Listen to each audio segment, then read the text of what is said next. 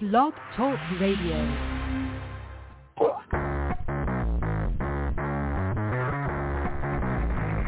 Hello and welcome to Action Radio. This is Greg Penglis coming to you from the historic district of downtown Milton on the banks of the beautiful Blackwater River.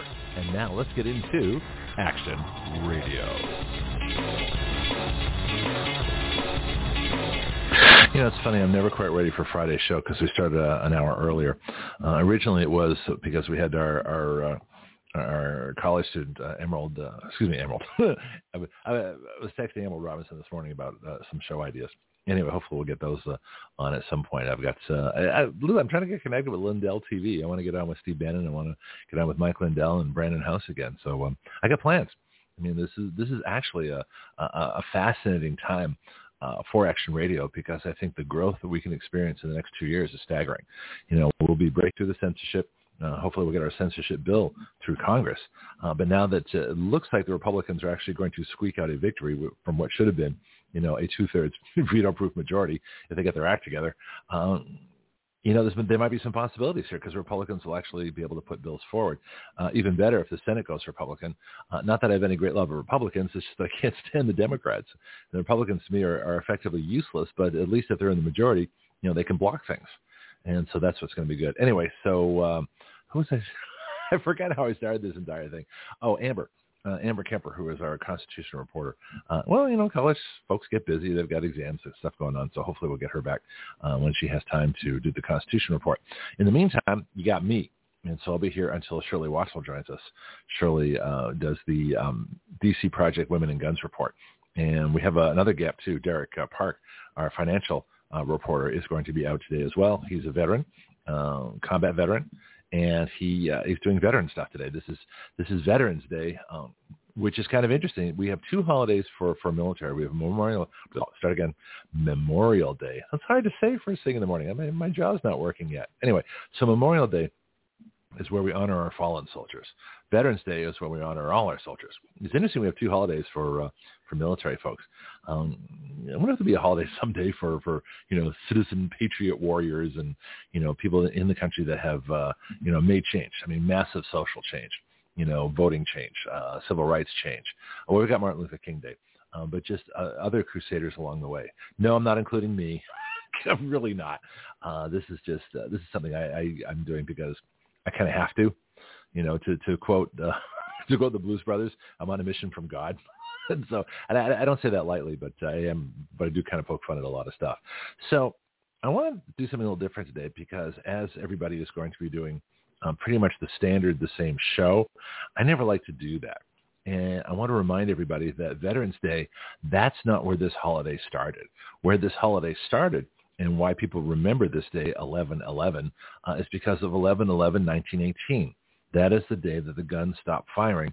That was the armistice in World War One. And so World War One changed the world. We talk a lot about World War II. World War II changed the world also. But there, there would not have been a World War II had there not been a World War One and it's a it's a fascinating study. There was a, a great special uh, series of uh, shows on the History Channel, you know, of, of World War One. You had this Grim Reaper with his big scythe, you know, doing this big you know sweep across the screen. But it's true. World War One took us from from uh, many monarchies to to many um, democracies. And of course, they ended up being social democracies and almost socialist countries now. Um, things change. Uh, war changes things. Uh, millions of, of, of men died uh, women too, but I mean the, the soldiers were men, and they uh, it was insanity. Uh, they they they quickly went to trench warfare. Uh, in fact, the United States got involved, and that was the reason that there was a win. You know, if the United States hadn't gotten involved, uh, which we should not have gotten involved in World War One, that was a huge mistake. What we should have done is, is sunk the German sh- sub submarines that were sinking our ships. So the the the uh, you know our navy you know, the, the, the American Navy is the, is the force that should have been out there, you know, safeguarding ships all the way to England. So let them fight the war. You know, and France fight the war against Germany, and, and Russia was fighting, you know, against Germany. Everyone was fighting against Germany. Gee, we had an interesting repeat just uh, some 20 years later. Um, but the thing is that because we entered, there was a winning side. Had we not entered World War One, I, I absolutely believe that it was stalemated. I mean, they were running out of men to kill. I don't say that, you know, sarcastically, but ironically It simply was insane what the generals were doing. But the generals were from this from this aristocratic class. They didn't care how many soldiers they killed. They didn't relate to. They didn't understand them. They didn't know who they were. They didn't rise to the ranks from private up to general. They were born into it. It was an aristocracy military. So they didn't care how many millions of men died. It didn't matter to them. You know, they just wanted to win. Their, their egos, their egos were so big they could uh, send uh, men on both sides both sides. You know, you look at the Western Front. The Eastern Front was a little different. I, am not really, I haven't really studied the Eastern Front in World War One. I. I have in World War Two. I mean, it was, it was a massive battleground. It was ten times bigger than the Western Front. So the real war in World War II, the, the land war in World War II, was between Germany and Russia, two leftist dictatorships, one Nazi and the other communist. And people forget that there were uh, that the, the the biggest wars are made by the leftists, you know, upon each other. Actually, it's kind of interesting as to who's going to be the the, the supreme leftist. Uh, well, they both lost hugely, uh, and both countries were devastated uh, in that process. But anyway, what's interesting is that um, that had you know France and uh, Britain you know stalemated on the Western Front with Germany, and they run out of people and run out of money and run out of uh, bullets and run out of everything else. The only alternative was just to stop fighting and go home. That would have been the best outcome. There probably would not have been a World War II.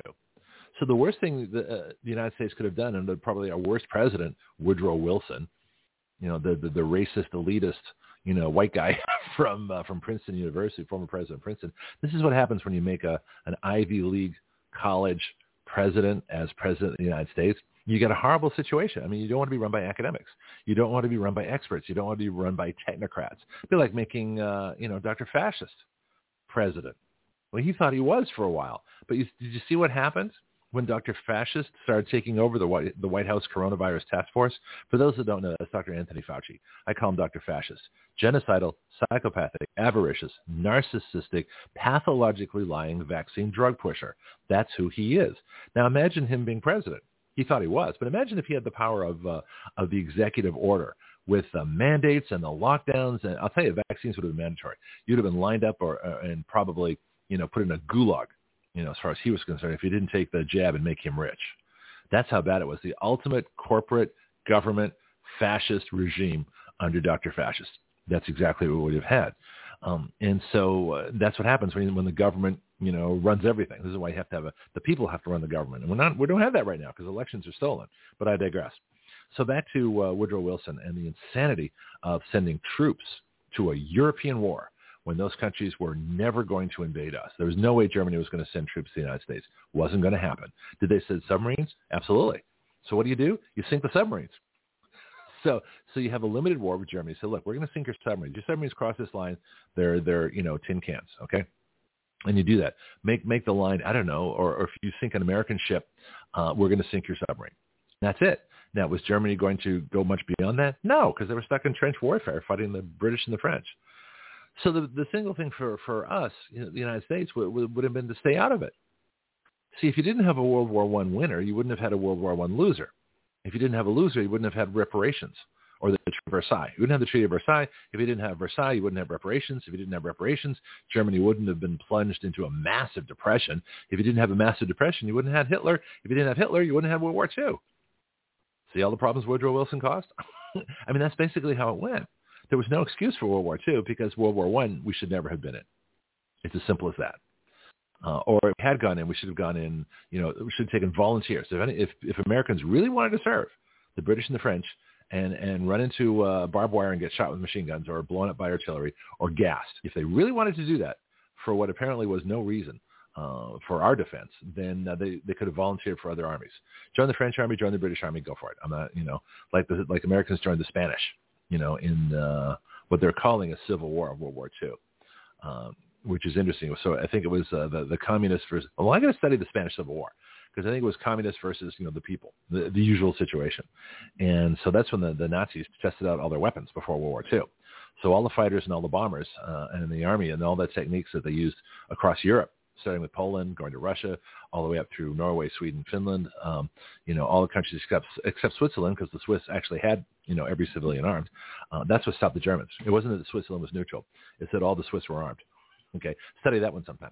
Uh, it's fascinating. And so uh, um, just the way this worked out. But World War One changed the world. And so what happened after World War One, because it was such a devastating war, that a lot of the world said, okay, we're going to set this as the aside as the, this. This was the war to end all wars. Well, that didn't quite work out that way. But World War One was the war to end all wars. The armistice, the day that uh, the shooting stopped, was uh, uh, 11-11 of 1918. So on the 11th day of the 11th, the 11th hour, the 11th day of the 11th month in 1918, hostilities ceased. And they did what they should have done, you know, at the first week of World War One, or, or certainly by Christmas, is just stop fighting and go home. Uh, they eventually did that, and that's what ended the war. And then, of course, you had the Treaty of Versailles and all the devastation that followed that. Um, but that's that's how it happened. So the, the so the rest of the world is celebrating Armistice Day today. Um, in Australia, when I was a kid, we we used to uh, go to the uh, memorial, the Anzac Memorial, the Australian and New Zealand Army Corps, all the soldiers that died at Gallipoli fighting the Ottoman Empire, uh, which were the Turks, which ultimately was destroyed by World War One. There's another huge waste of a battle, and yet celebrated to this day. Uh, I don't know if there are any Anzac soldiers still alive. I doubt it, but uh, uh, the kids still are. You know, they're they're now great grandparents. Um, but it's it's a fascinating study of World War One. Anyway, we got Pianki on the line. Let's talk about. Uh, let's see what he has on us uh, on this for us because I got like four big articles. Not sure when I'm going to get to them because Derek's not here today, and Mike I haven't heard from, so Mike not be here either. Might not be here either. So we we have a lot of time, and if not, I'll just do an extended hour because I got a lot to say on this topic. Pianki, good morning, sir. What do you think on this Armistice Day? Hello, are you there? Pianki, you're live. Yeah. live. Oh, there we go. Welcome back. You know, I told you uh Samsung and Android done a update, and when everything was all clear and done, I hardly recognized my phone anymore. Things are so messed up. Oh, okay. Well, it, it used to it. sounds good. It, I just, it just, I don't know if there was a delay for you getting through the signal or anything like It's the that. buttons. Oh, the buttons. yeah, you got to watch those updates because they don't ask your permission. Yeah, like I told you, they just, they just do it. Yeah, it's pretty wild. Yeah. I thought I had uh, removed you from. You know how when you send a message out and you want to include people, well, it forms a group, and, and you really don't want to form the group. You just want to send it out to certain people at one time rather than individuals one at a time. Yeah. So no, I I thought I had you That- out that of the group. sense. And Yeah. after But after the update, lo and behold, that Greg comes back again. but the problem is there's no way to get out of the group. Uh, so my phone, I guess if it actually was a group, I could get out of it. But uh, I don't. I don't tend to. Uh, I don't have time for groups. I mean, I, you know, there's so much going on out there. This is why I do the show. I and know what you know, do. all you folks I are welcome to talk either. about it. No, it's okay. But uh, as I say, people can talk about it in, in your groups. It's like people. I get like 30 to 50 videos a day. Got to watch this. I don't have time to watch those things. I really don't. I mean, I'll select maybe Yeah. one. You know, I just simply do not have time to do that. But that's why I have so many groups here at Action Radio. We've got 20 groups. We've got special investigations. We've got a legal project. We've got family law. We've got a homeschool project. We've got uh, the Action Radio group, our general news site. We've got 20 different groups, life and health coaching. You know, we've got the one of my favorite one now, special investigations. This is where people can join and post all your stories. That's the best place for it. That's why I created all these groups. That's a good Don't send them to idea. me. Yeah, don't send them to me. Yeah, don't have you know everybody, everyone don't have the same uh, likes and dislikes. But on World. War One, Yeah, what do you think? my I- didn't study World War One as, as as well as I did World War Two. Yeah, that's that's common. That's very that's very common. What um see but I'll tell you the, the- one of the best things out there, I mentioned this earlier in the show, there's a special on the History Channel about World War One. Maybe they're going to sh- replay it today. That'd be fabulous. But they really went into the details, and it was such. In many ways, World War One changed the world more than World War Two did. Because in World War One, uh, I got an article on this earlier, but uh, uh, this is what I, I learned from from the special that the aristocracy, I mean the, the the aristocracies, the nobilities, and the monarchies, there were there were monarchies. You know, Germany and and uh, Russia and other places had either emperors or kings, and, uh, and they didn't after Mm. World War Two, after World War One. Um, the world, the, the, the whole the World War One was the first mechanized war. So you've got generals. They always say that you know how they say generals fight the last war. So the generals were still with cavalry charges and bright uniforms and sabers. Well, the military had already developed machine guns and barbed wire. Barbed wire was an American invention. Mhm. It was a farm thing. It was a farm thing to keep cattle in. But barbed wire, the simple act of barbing wire, held up soldiers, and of course, then they could be machine gunned by the thousands per day. It was a slaughter. And the insanity of World War One, the, the reason I find it so fascinating is the insanity of these generals who were the aristocrats who went to the our equivalent of like, you know, Phillips Exeter Academy. They went to the finest schools. They they went they associated with other elites. You know, this is this was an elitist war. Um, much more so than World War II, where you had regular generals that came up through the ranks. World War One generals were born to be generals. They were they were they were uh, aristocratically made generals. So they didn't care if they killed a thousand soldiers, you know, an hour. Didn't matter to them because they, did, they didn't know these people. They weren't. Have you ever people. heard? They weren't, You've heard of Bosch, right? Heard of? Bosch, electronic German. Oh, uh, Boche. Yeah, that was used to be a that used to be a derogatory term for for Nazis. The Boche. That's what the French called them. Yeah. Go ahead. Well, Bosch, and he had a partner, and I I know the names. Haber, Haber Bosch. Haber Bosch process is a process by which you make fertilizer using natural gas. hmm But also, I believe it was Haber that came up with the idea of mustard gas, which they used in World War One. Yep. Yeah. Cause it's it got the name mustard gas because it was a yellow in color. I believe that was a mixture of chlorine, bleach, and ammonia. You had an absolute acid and absolute base. This is why you see on, cl- on cleansers today, don't mix ammonia with bleach uh, because it creates a dangerous gas. Well, I think in a concentrated form, that's the basis of mustard gas, if I remember my Mhm. chemistry. And, and not only, it, it, you know, another warning too. When you at the bottom Uh-huh. of your uh, laboratory in the in your bathroom where people like to store their cleaning products, you have to be careful with that too because the gases that come off those material can become spontaneous and you burn up your burn your house down. Yeah. Did you know that? I did not know that. Oh, that's that's. Uh, in fact, Oh, I got, yeah, I I got had a friend of momentarily distracted uh, for a second. Uh, in fact, I'm sorry. I'm going to have to. Uh, I hate to do this. I, I just I got to send a quick uh, message came in that was kind of critical for the show. So let me just uh, zap that out. So what is it that can destroy your house again? My apologies to you. Well, no, I just said that uh, we were talking about the the mustard gas and this Right. creation, but also uh, storing different cleaning materials Mhm. in your laboratory in an enclosed space. When they Mhm. start uh, breaking down, they give off a gas which can become combustible, and you have a spontaneous it and burn your house down. Yep. They say that uh, gasoline, um, when people drain gasoline tanks, that's actually more flammable because it's got the vapor, and the vapor is what combusts in your engine. So, so gasoline vapor, you know, you're almost safer leaving a gasoline tank full of fluid, which is not aerosolized, but when it becomes an aerosol, when it becomes a vapor, that's when it's the most combustible. So uh, yeah, all this stuff's very Yeah. interesting. Chemistry, this is just basic chemistry. But you know what I find interesting that of of all the horrors of World War II, of the Holocaust, of all the horrible things that were done, of the new weapons, of the mechanization, of everything else that happened, they didn't use gas. So they were civilized enough not to use gas anymore like they did in World War One, which was a horrible, horrible, disgusting weapon. It was a bioweapon, is what it was. And yet they did everything else. They they were sensible enough not to use gas, but they were stupid enough to wage war anyway. That doesn't make any sense. That's irrational. Well, the only place they would have used gas probably was the flamethrowers. But you know, another uh, dangerous thing too, how people used to take 55 gallon drums Mhm. and cut them in half to make a fire pit, a barbecue pit, and Yeah. the fumes in them would ignite and explode and kill everybody. Oh, from the fumes from oh, but from the oil that was still there. Didn't they clean up the the barrels? Well, you have to fill it with water, then cut it. Oh, so, oh, I see. So they're exploding when they were displace- cut because of the because of the sparks created. Yes. That's interesting. Here's another interesting thing too. Steel, uh, uh, you know, the steel drums of the Caribbean, those steel drum bands. Those are those are Yeah. oil drums. Those are oil drums, oil barrels. That's where steel drums came from, hmm which is kind of cool. I don't know. You may have known that. I, th- I don't know if everybody else knew that. Anyway, let's get back to World War One. Uh, we've got a little bit of time now. Shirley's going to join us in a bit. Uh, she may have a shorter report today. Uh, Derek's not here, so we've got plenty of time to talk about World War One. I. I don't Is even know if Mike's showing up. coming in today?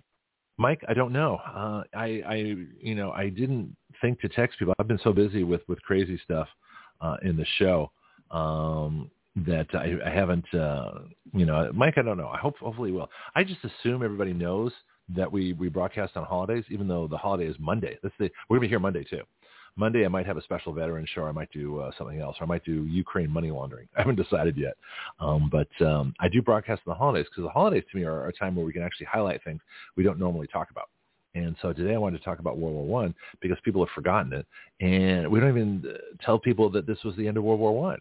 We don't explain our involvement. We don't explain Woodrow Wilson. We don't explain how the United States changed, how we emerged as a world power, you know, after World War One. You know, and there's all these things that people don't consider that a lot of the reasons we are the way we are today as an imperial uh, power that people think of, or that we have military bases all over the world, um, and that we have, you know, try to have so much influence in world affairs, it, started World War One you know, people don't understand that the British took over the Middle East in World War One, and most of the problems we have in the Middle East are because the British took over the Middle East after World War One, when the Ottoman Empire uh, was destroyed. So there's a lot of things to to think about and cover. Yeah, they understand we need to uh, maintain that hegemony. If not, then uh, things will drastically change. Mm-hmm. You know, I should do the history of oil you know, too. We, had, we should do Yeah, a show on that one time too. Um, We should on do a show on what the changes would be, what it would look like if the United States lose that, that hegemony it has as being quote unquote number one in so many areas. Well, um, I think we're seeing that now. I think we're seeing the rise of China, but we're not losing it because we can't do it. We're losing it because the government took over the government. The government chose the government, and the government, the person they chose, is the most corrupt, you know, government political mafia person probably in our history. Um, you know, Joe Biden, who's the most on the take to China. So the biggest reason that China is rising is because we let them. You know, it's the same reason that the Democrats keep winning elections when they uh, when they shouldn't. Uh, they cheat, and the Republicans let them. So we let China grow. Yeah, plus they We- share so much.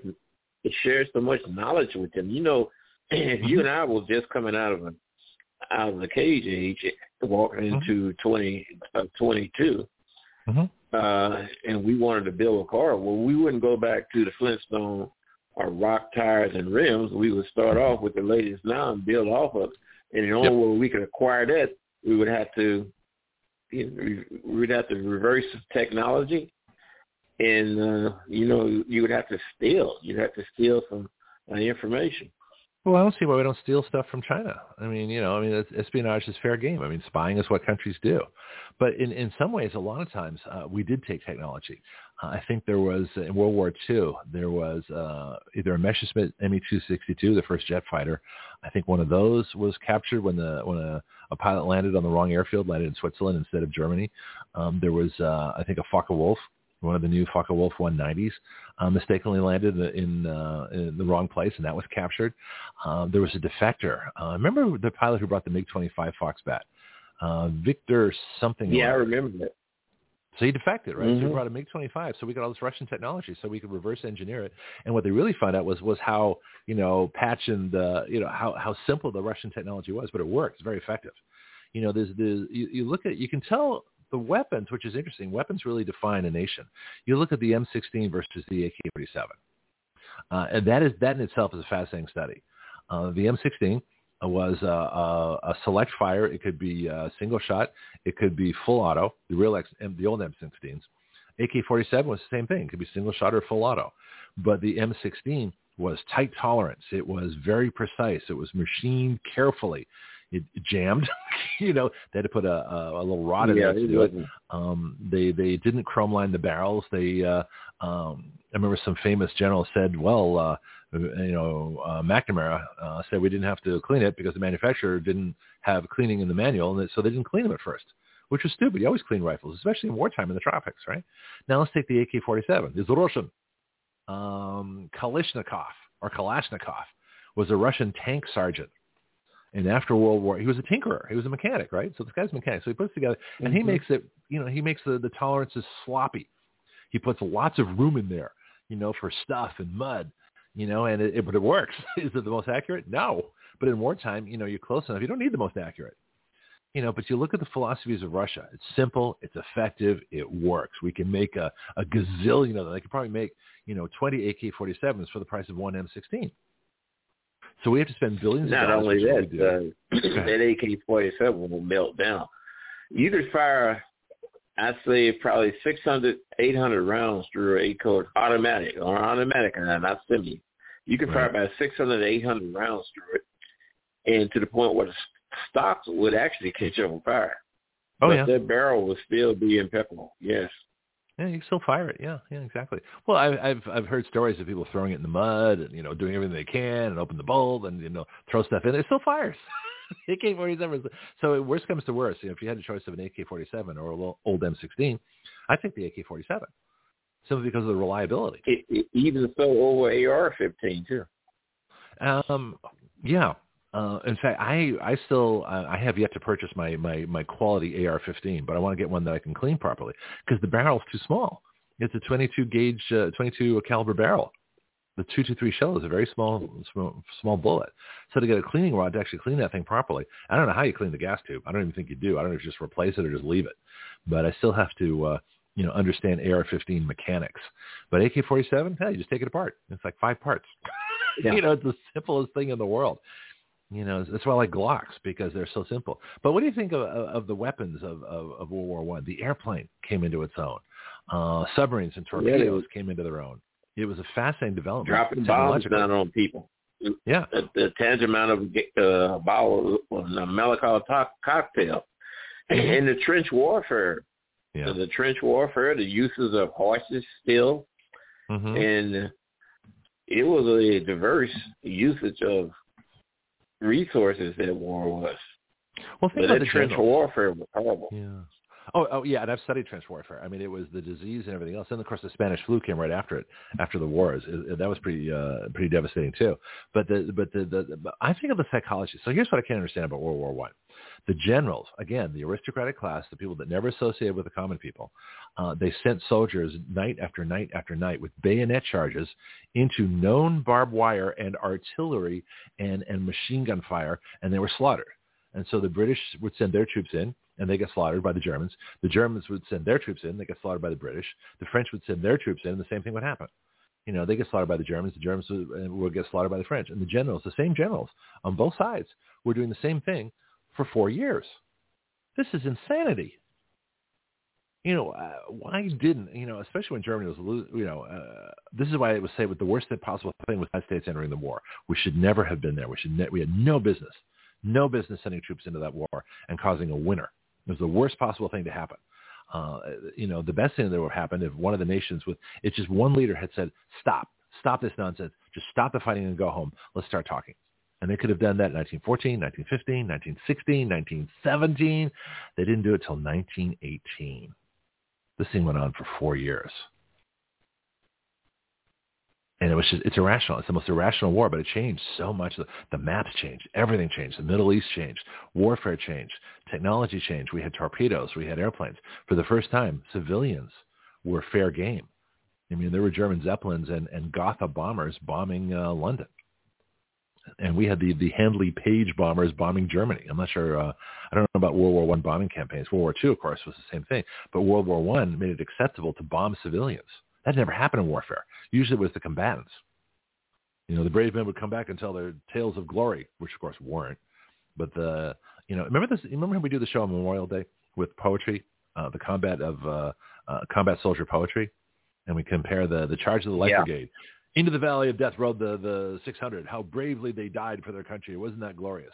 And then you have real warfare, you know, uh, Flanders Fields, you know, the, the ball turret. Um, that, that's one of the poets, the uh, poem from World War II, talking about the, the turret gunner in the B-17, you know, and when they came back, you know. That was, that was a death, that one? deathly there. Yeah, ball turret. Yeah, and the last line, and the last line is they washed his body out with a hose. You know, it, it, you know, and it's these are devastating poems. That's why I do that on Memorial Day. I will continue to do that on Memorial Day. Veterans, I haven't decided. It seems to me to have two holidays, um, and this is right before Shirley gets here. I have a contention that's going to be controversial, but I think no disrespect to the military, the, the people that died, gave their lives. I, you know, absolutely honor them. Um, but I think as an ideology, we we limit our discussion of freedom by limiting it to to the military, saying that uh, you know, freedom. When we say fighting for freedom, people naturally assume that means the military, and that means, you know, fighting in foreign countries. I don't believe that Iraq or Afghanistan or Korea or Vietnam or Bosnia or any of the places that we've been, we're fighting for our freedom because our freedom was taken away every time we went over there and we lost our, our money and millions of dollars. We lost our people.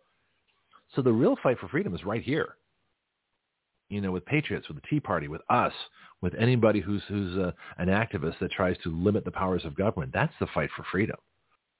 And as much as I honor the soldiers, I think uh, you know the patriot movement gets left out, and that we need to expand the definition of fighting for freedom because a lot of people are fighting for freedom. Martin Luther King fought for freedom. You know, uh, the the folks that fought for women to have the vote fought for freedom, and neither one of them were soldiers. So we, we, we distort the fight for freedom by limiting our definition only to combat. I think. Well, sometimes you're going to have to resort to combat. I mean, you look at oh, I'm things not, now. I'm not saying that. Well, uh, yeah, sometimes you got to fight for freedom. You know, I mean, the the War for Independence, the War of 1812.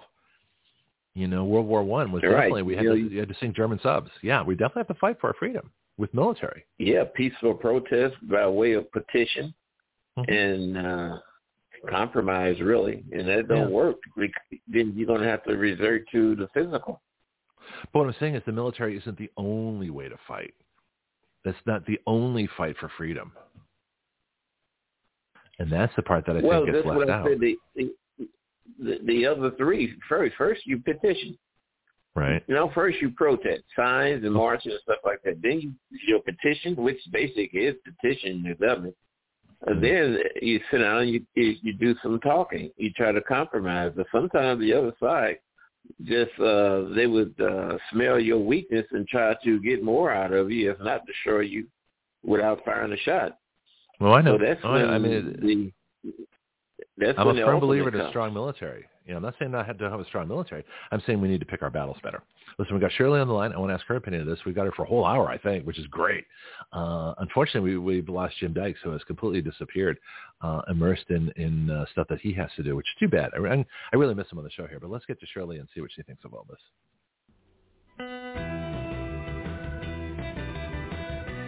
When one is faced with a crisis, you find your true character. How you react to such an emergency can determine the rest of your life. Two paths present themselves for you to choose. One leads to tragedy. The other leads to becoming a new person. Shirley Watral, a survivor of a dangerously abusive relationship, is that new person. She is the author of Heels to Holster. She is a firearms instructor, motivational speaker, women's empowerment advocate, and a reporter for Action Radio. So now, here is the DC Project Women and Guns with Shirley Watral. Shirley fights for freedom all the time. Not as a combat soldier, but with DC Project for our rights and teaching people how to use guns properly. And it's fabulous. Hey, Shirley, how you doing? I'm fine. How are you? Well, uh, we're having an interesting time. I, I have, a, as usual, a slightly different topic, and so uh, I'm glad that uh, you're able to actually, uh, you know, do a whole hour um, with us. You know, we've got Derek Parks out, but uh, I'm curious um, what uh, what your impressions are. I know you probably had a big chance to think about it because I, I really put the show on, you know, this morning, uh, even though I've been thinking about it for the last few days. World War One did you learn about that in school? Did do, have you ever thought about that in, in terms of, of history? Um, or I think like a lot of folks, it just it just kind of gets glossed over because it was a long time ago, um, it was hundred years ago. Um, but do you have any impressions on that and how that changed us? Just curious. Then we can get to all your stuff. Okay. Um, well, simple question, right? Simple yeah, question for a Friday morning. We, we yeah we we did we covered it in school. I don't know that they do it now, but definitely we did cover it in school. And since it's been a few years, I'd have to do a refresher course on it because it's not something that's talked about uh, regularly. It's not mm-hmm. something that actually, if you think about it, our history isn't talked about in the media at all. Um, it's not brought up as to you know a remembrance uh, like Veterans Day today. We should be mm-hmm. remembering mm-hmm. our veterans. And I want to start by thanking all our veterans, both men and women, who have served, who have paid the ultimate price as well, and to help keep America free. And it's very important that we note that. And I think that's getting lost as well as some other um, of our traditions. Traditions seem to be going by the wayside and that's one of the things. I wasn't supposed to be on the show today. Actually, I was supposed to be in the Keys at the offshore boat race. Oh, I'm sorry. What um, what happened? But, uh, so so you know the boat races? That's right. I, and I didn't even note that on my calendar. I must have I must have slipped along the way. Uh, my apologies for that too. But uh, so so what were you supposed to do? And uh, first of all, I'm glad you're here. But uh, what happened? weren't you going to be like sitting on a boat at 100 miles an hour across the water? No, no, no. DC Project was we had a table there. We had, were set up with a table. And we we had a take you couple for a of boat ride? People- You don't get the helmet and the the whole bit, the visor, and uh you know feel I the need for speed and all that kind of stuff. No, that's not Yeah. fun. What's the point of getting a table if you can't get on a Yeah, boat? if you really, if you really want that effect, you just wait for a hurricane to hit Florida, and you'll feel the same thing probably if. Well, that's true. Yeah, yeah. So you can sit in a boat facing a hurricane and get that same wind in your face. Is that what you're? 100 mile an hour wind. That's interesting. Yeah, that's that's, that's funny. yeah. yeah. What are you doing? I'm cheaper that way. experiencing a boat race. Yeah. Okay. It's like a wind tunnel. Yeah, Right, okay. just put a helmet on and sit outside. Hundred mile an hour winds coming in. In your yeah. boat? Okay. Yeah. Yeah. All right. Got Well, you don't even have to be in a boat. Just be sitting outside by the beach. yeah, that's Um, true. Just sit down the but- beach, wear your wear your boating outfit with your helmet, and just have a little steering wheel in your hands and go, "Yep, I'm in a boat." yeah, here comes the water. Exactly, speedboat, Oh, fast motorboat at that. Yeah, Yeah. So um, due to the weather that was coming in, I, I they did have it. Uh, just the DC project, I made the call that we weren't going to be flying into a, an island. Oh. Well, she, I was going to be driving with the unknowns of whether what the weather was going to do. But the weather did turn; it went further north, and Hmm. saw those folks in Daytona Beach and on the East Coast. They they got hit bad. Saw some pictures. It's it's bad. was Another there one. overlap with Ian? There was so much overlap? Because that's more your area than mine. We're up on the Panhandle here.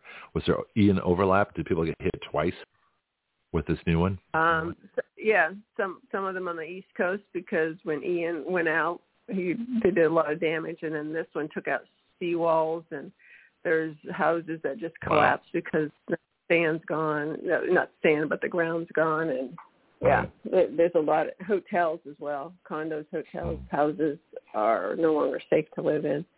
Uh, Wow. I just saw pictures of it. I didn't realize how bad because the storm, the category one didn't sound bad, but after being weakened with an Ian, it kind of hit them hard.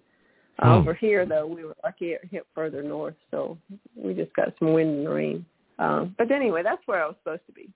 Oh, well, Okay. originally I was supposed to be in Texas. Oh, got- wow. Got a lot of supposed to be. You, you Yeah, know the places you were the supposed to be. Yes, the, Yeah, you can a I'm record like. at home talking to you. Well, I mean, it could be worse. Um, this is fun. You know, you're a radio star. But yeah, you know, originally- so uh, Things are happening. Yeah. Yeah. Yeah, exactly. Originally, I was supposed to be at the USCCA Expo in Fort Worth. hmm Um, so if you were in the Fort Worth area, DC Project is there, booth 106. If you want to stop by, they're also having a drawing. You could actually win a Ruger 1911.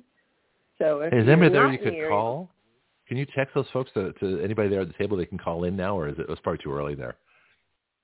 No, that's too early. It's like oh, we'll coordinate for next time.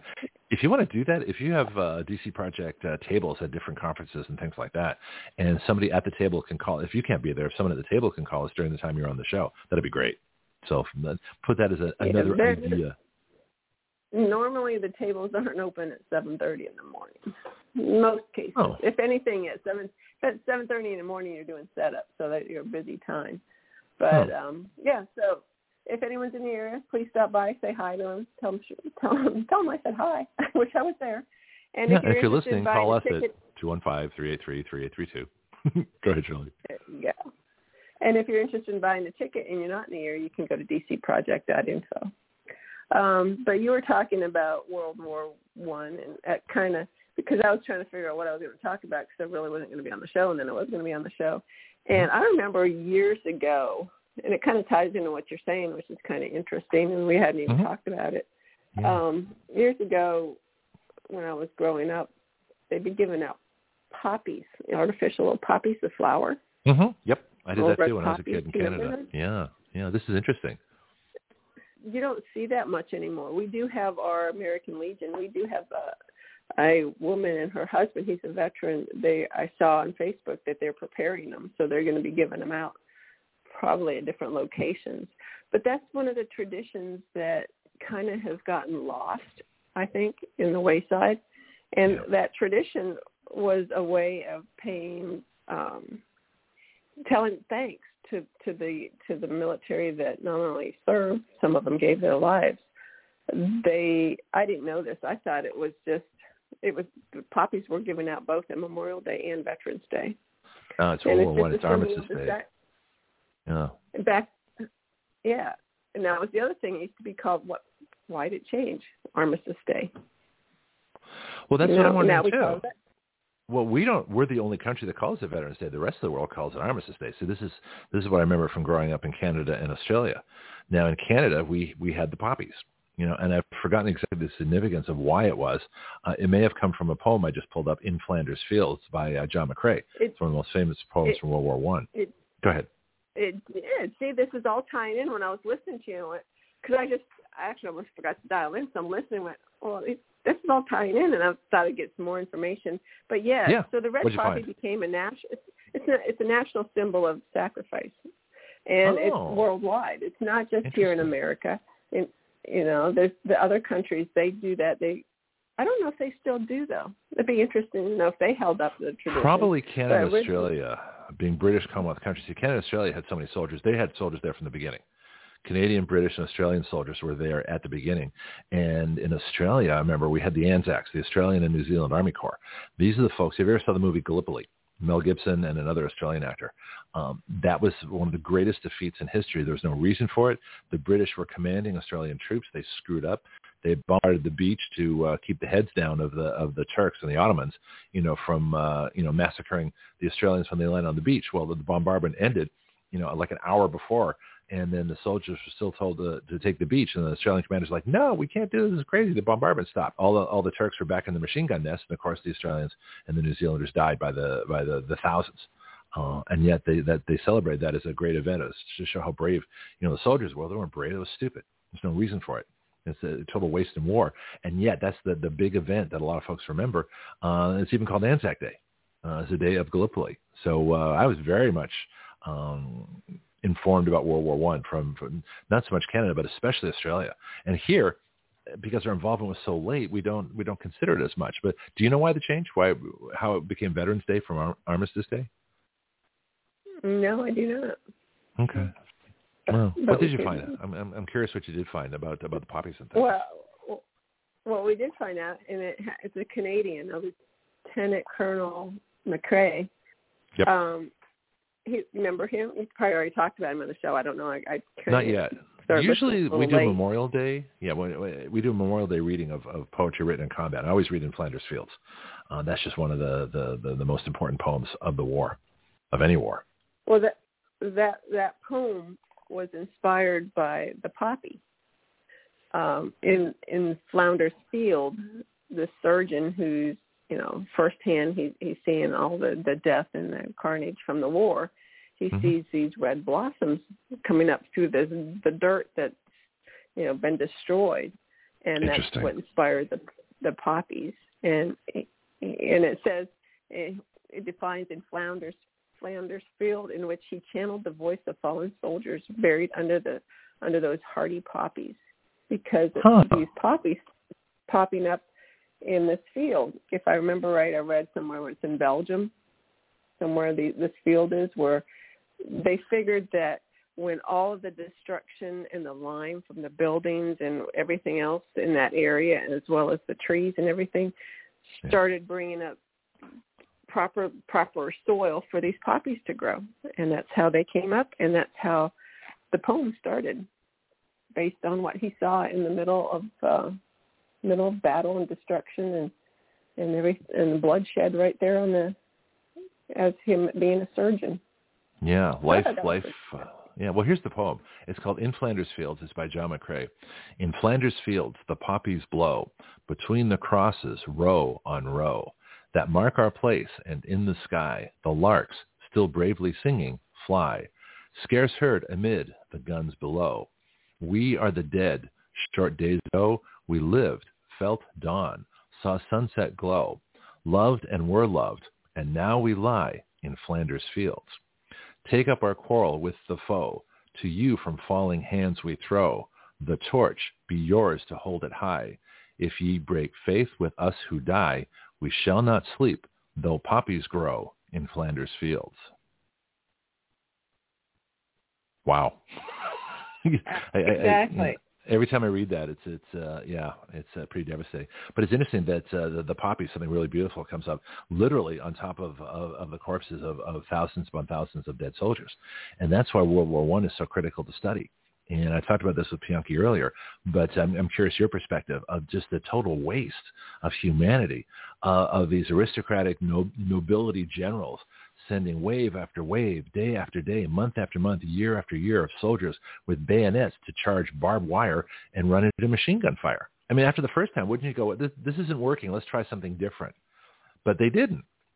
They buried in the, they got in the trenches and they ran into the same barbed wire and same machine gun fire and the same artillery for four friggin' years. That to me is irrational. Why didn't there wasn't one single world, world leader, including our own Woodrow Wilson, that said, "Stop this nonsense! Stop this fighting! Come to the negotiating table. This isn't all you're doing is killing your entire youth." And, and Europe lost a generation of, of men. Uh, France, Russia, Germany, uh, England lost millions of young men to trench warfare along i mean the the the field advance the the the western front. If you ever read uh, Erich Maria Remarque uh, all quiet on the western front there's another one. This german perspective of world war one. But the the trenches the the battle on the western front never really advanced more than a few hundred yards in any direction. They stalemated there for four years and yet they continued this insanity. I don't know i just find it well just, you know based on the ahead, the knowledge that they had it's easy to look back in the time and, and look and see what something that person done wrong. You know, we do that whenever a building collapses. But no, they knew the, the time, information, the information that they had at the time, based on what how wars and fights and battles were fought behind them, uh, mm-hmm. it was based on I got you got a million, I got a million and ten, so I should win in the end. I mean, even in Africa, they done the same thing. They just uh, assembled people, body after body after body, and they led charges.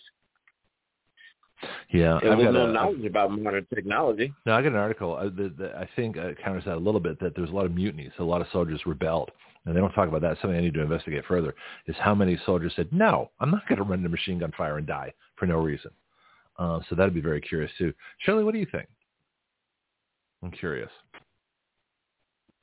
Well, when you were when you talking about being um, equipment-wise, being out-battled, when going into war and everything, the first thing that uh-huh. modernized that was the um, the story, the horse soldiers. Mm-hmm. When they when when they went against tanks and um, uh, missiles and everything else, but they were calling in the bombers from the United States. Um, I thought that that's the first thing I thought of. So sometimes I guess, um, but what you're saying, if you continually do it, but they had strategic reasoning for it, so they could call in the bombers. To uh, I think you're you talking World War II. I think I think you're getting no, World War II I'm not, technology. I'm there. talking modernized. In I, oh, modernized. Okay.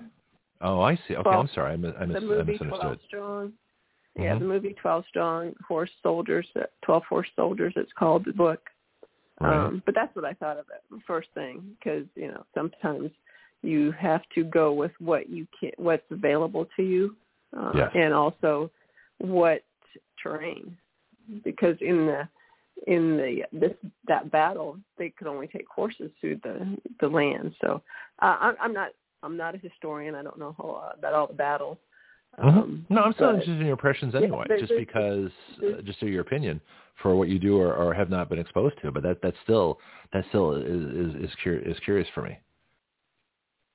Yeah. So anyway, that yeah, that was it. Okay. Um, you know your something they didn't have back then? Go ahead, Bianca, and then we'll get They to the didn't have Shirley's sheets of plywood. You had a sheet of plywood, just laid on the barbed wire and walk across. So plywood had not been invented yet. Well, that's interesting. And they could have cut the wires too, but you're still exposed to machine gun fire. So you had this combination of of uh, it's the two of them together. Machine gun fire you can avoid by simply not being there. Uh, barbed wire you can avoid by not getting caught in it.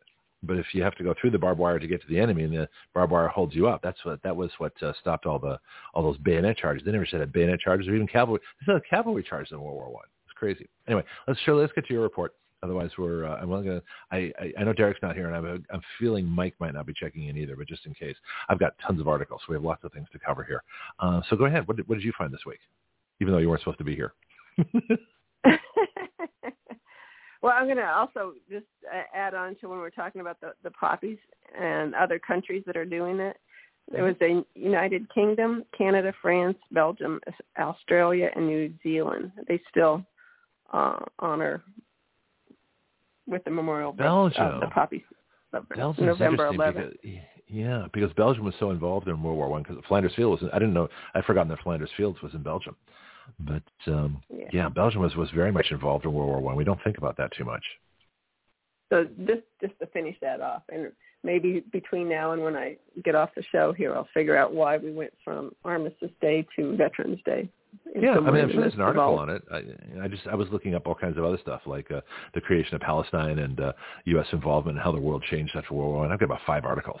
Uh, that's one I had not uh, had not done. I just know that we did change, uh, and I'm wondering if it's because our involvement was less, or because they want to, you know, change the history and not have people relate uh, Veterans Day to Armistice Day. It, I'm not sure. I- what do you think? I did I, I did a quick look, and it just says, oh, it was passed by Congress. I haven't found out the why. I've asked the why, and so far I haven't found Hmm. anything out. So maybe before the end of the show, we'll figure out the why of it. Do you know when? But, do you know when it was um, changed? Did yes, they say when I it was do. changed? Okay. Yes, they do. Huh. June first, nineteen fifty-four. Had to look real quick. Okay, now that's interesting. So, so that no, so the if, if they of change, 1938. uh, uh, sorry, say that again. I interrupted. June 1st, 1954, Congress amended the Act of 1938, officially renaming Armistice Day as Veterans Day. So it was Armistice Day, in 1938. Okay, so that's interesting. That's the oh, Depression. okay. I needed to read a little further. Oh, Okay. please do. Thereby ex- expanding the recognition of the holiday to include veterans of all American wars. but so we do that apparently Memorial Day. We do, we already do that. This is why I'm con- I'm confused why we have two holidays. Well, one's in memory of, and one's just in your service as well as memory of. Isn't that the difference in the two?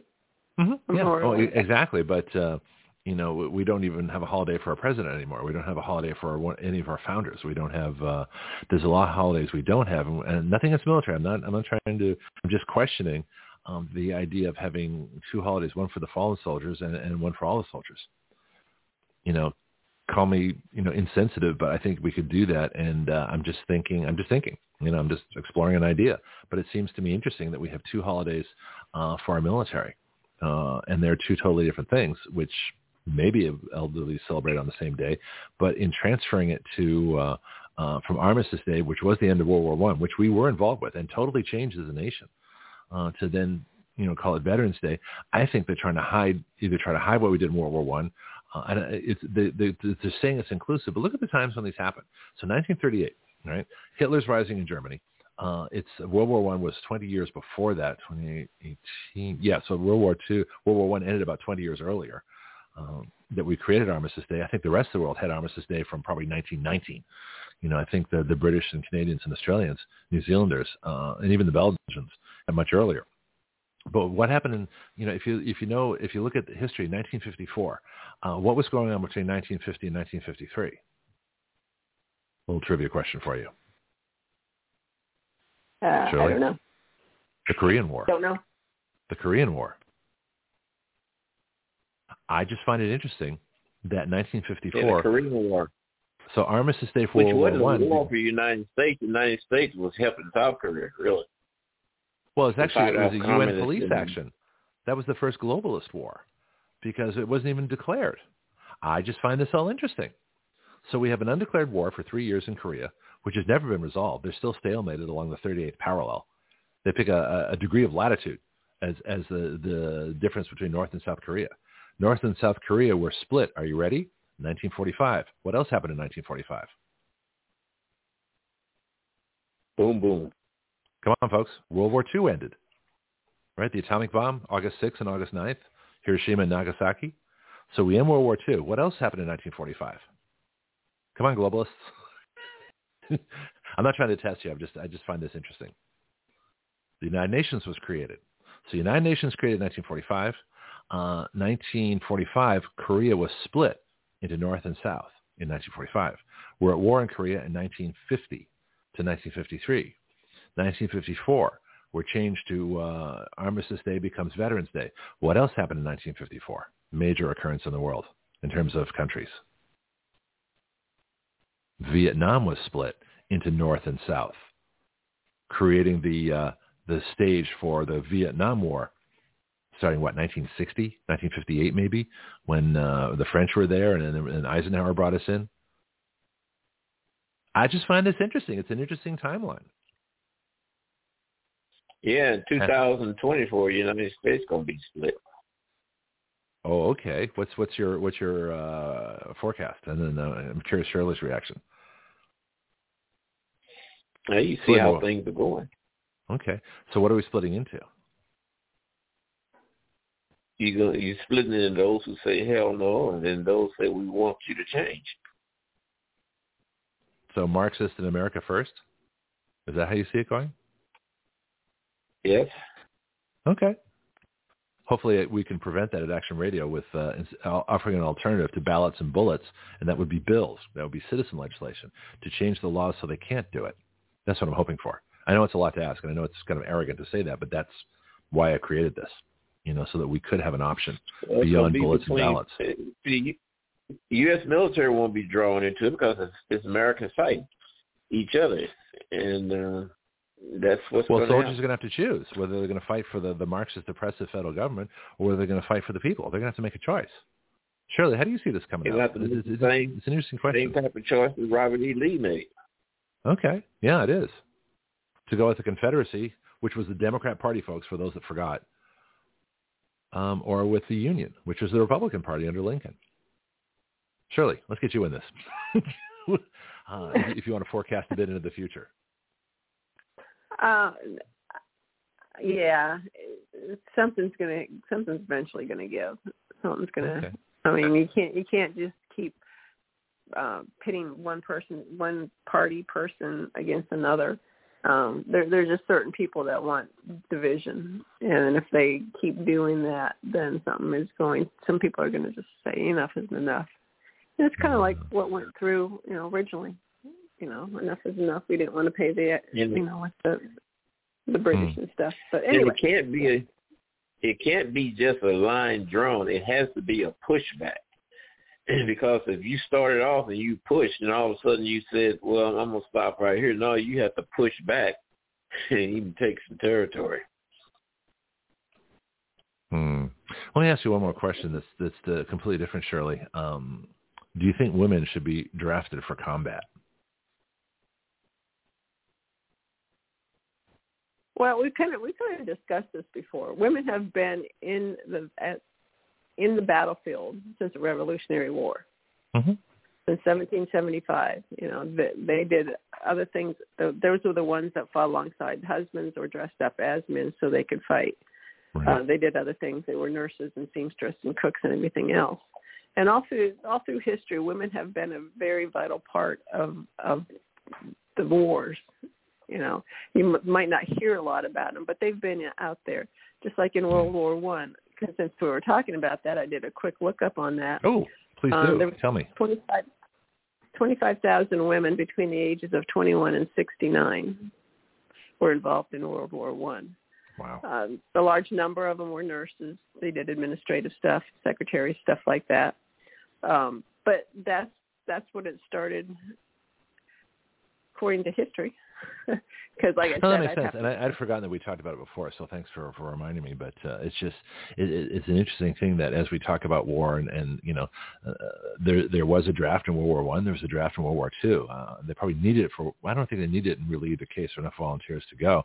But uh, the question becomes in our in our modern age, you know, we still have selective service. You know, we still have men registering at 18. Um, which I think is is wrong if it's only men. Uh, but on the other hand, you know, you could be drafted, but you don't have to be drafted necessarily for a combat position because most of the military is not is non-combat. So 90% non-combat, only about 10% uh, of people in the military are actually, you know, fighting uh, an enemy, you know, with bullets flying in the whole bit. So it's it's it's an interesting question. Yeah. So go ahead, Pianki, and then I want to get to Shirley's report. We've been uh, the, the technology, the technology today, yeah, the uh-huh. technology today permit women to be involved more on the front than it is than they were in the back back in those days. Yeah. Also, to really believe it, women nowadays got more footballs than men.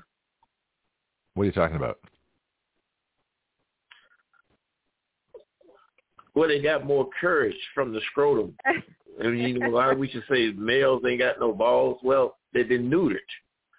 Well, that's so you true. have That's- women today that's taking on the role that you would suspect that uh, a male would take on. Well, and this is an being that we have such a disproportionate number of of, of of women at the head of things, they have not been neutered like the male has. Well, no, but we got to, well. Here's a culture question too, because it seems to me that the whole toxic masculinity. We take any young boy in school who shows independence, shows energy, a little bit disruptive, a little bit creative, a little bit, uh, you know, questioning. In other words, me. you know, when I was in school, I would have been the first one drugged with Ritalin. You know, if I was in school today. Uh, but we, we we reward women for being independent and uh, and getting out there and doing things and starting companies. But guys, you know, if the, if guys are what guys are, then all of a sudden it's toxic and that's a that's a danger. You cannot take half the population uh, and uh, make them toxic for for being who they are. It's not going to work out well for this country. Shirley, No, you're absolutely right. And if we come down to the draft, you're going to have to define men and women. Is there a definition? Is there a difference anymore? Men Oh, become women, women become women become women. You know, men become Yeah. women, women become men. It's just Mhm. a big mess, if you ask me. But that's my personal Mm. opinion. It has nothing to do with DC Project or anything else. Um, but yes, um, the defining men and women is it's become so muddled with craziness. Uh, and it's, it, you're right. You know, men standing up probably are going to be called. Maybe they'll be called more like a bully, and women standing up for themselves are going to be called bitchy. You know, it's it's just or empowered, depending on who's saying it. Yeah. yeah. So it, it I think it's just important that that we just start respecting each other Yeah. and Makes sense. and not being hostile. There's a difference between standing up for yourself and being mean and hostile and physically abusive. Totally different things. That's for and as you can see in the way politics goes sometimes when the when the divide comes and the, the what they call the oppressed are, are more physically violent you know so it's just i don't understand the world's going a little bit wacko right now Yeah, it is. Well. I mean, well maybe the world use our country is kind of and then not being able to uh, the, we'll not get go to an election. You probably covered that a million times. Well, we did, but but you, not you being able your opinion on the election. Let's get your your report stuff, and then no, whatever just- time we have left, we can. Uh, what's I, that? I can't believe you can't get the ballots counted. What's it been three days now? I mean, Well, I, can. I worked for it. Well, They don't. Whatever, whatever reason, they're not. Oh, they're cheating. Anyway, we're not. Going That's the reason they're cheating. They need the time to cheat. Okay. This is a, yeah. Um, just a quick digression here. Tucker Carlson had a report last night where he was talking about uh, the Republican elections that were overturned in 2018. There were four of them in California. There was one in Nevada and one somewhere else. But what he failed to mention was that overturning of those votes, when the, the mail-in ballots showed up after the election was over, like two weeks after the election was over, all of a sudden these ballots showed up, and the uh, the Republicans allowed the Democrats to overturn their seats make them Democrat seats. Democrats took uh, control of Congress in 2018 when they did not win. And that's when all the impeachments and everything else happened. So this is why I call them the geldings, the gelding old party. They have no balls, none. They won't stand up for themselves at all, except for the younger folks who are coming into Congress now. Anyway, that's a little digression, but uh, we can talk elections later. So let's let's.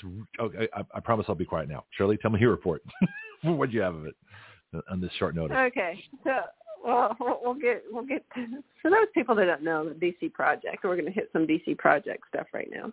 Kind of talked about the events that we have are doing this weekend. Um, but DC Project is Women for Gun Rights. We're a nationwide group of women. They're out there fighting to support and maintain our Second Amendment. We do this, and we believe it can be done through education. Not, not. We don't need any more gun laws. We need to educate our legislators on the importance of the Second Amendment and let them know that there are women out there that are defending the Second Amendment and not just other organizations. We are like the counter-visual, counter-voice to those anti-gun groups. And every every week I do a two for two A story, which is a story of how someone used a firearm to defend themselves or a loved one. And this week, oh, I got so confused here. Where am I? Okay, Huh. this one took place in West Virginia. and uh, Live radio, that happens. Basically, Yeah. a woman was her own first responder. She used actually used a 22 Hmm. to defend herself. Her brother, Oh wow. he was a Yeah, he was about to he was about to make good on threats to cut her arms and legs with a machete. Her brother? according to the report. Her brother. Do we know the the culture or background of these people by any chance? This is not this is not a no, typical you never know. um, American thing to do. Oh, come on, we need we need to know race and history. I mean, is this machetes? That's uh, I- I mean, which cultures use machetes?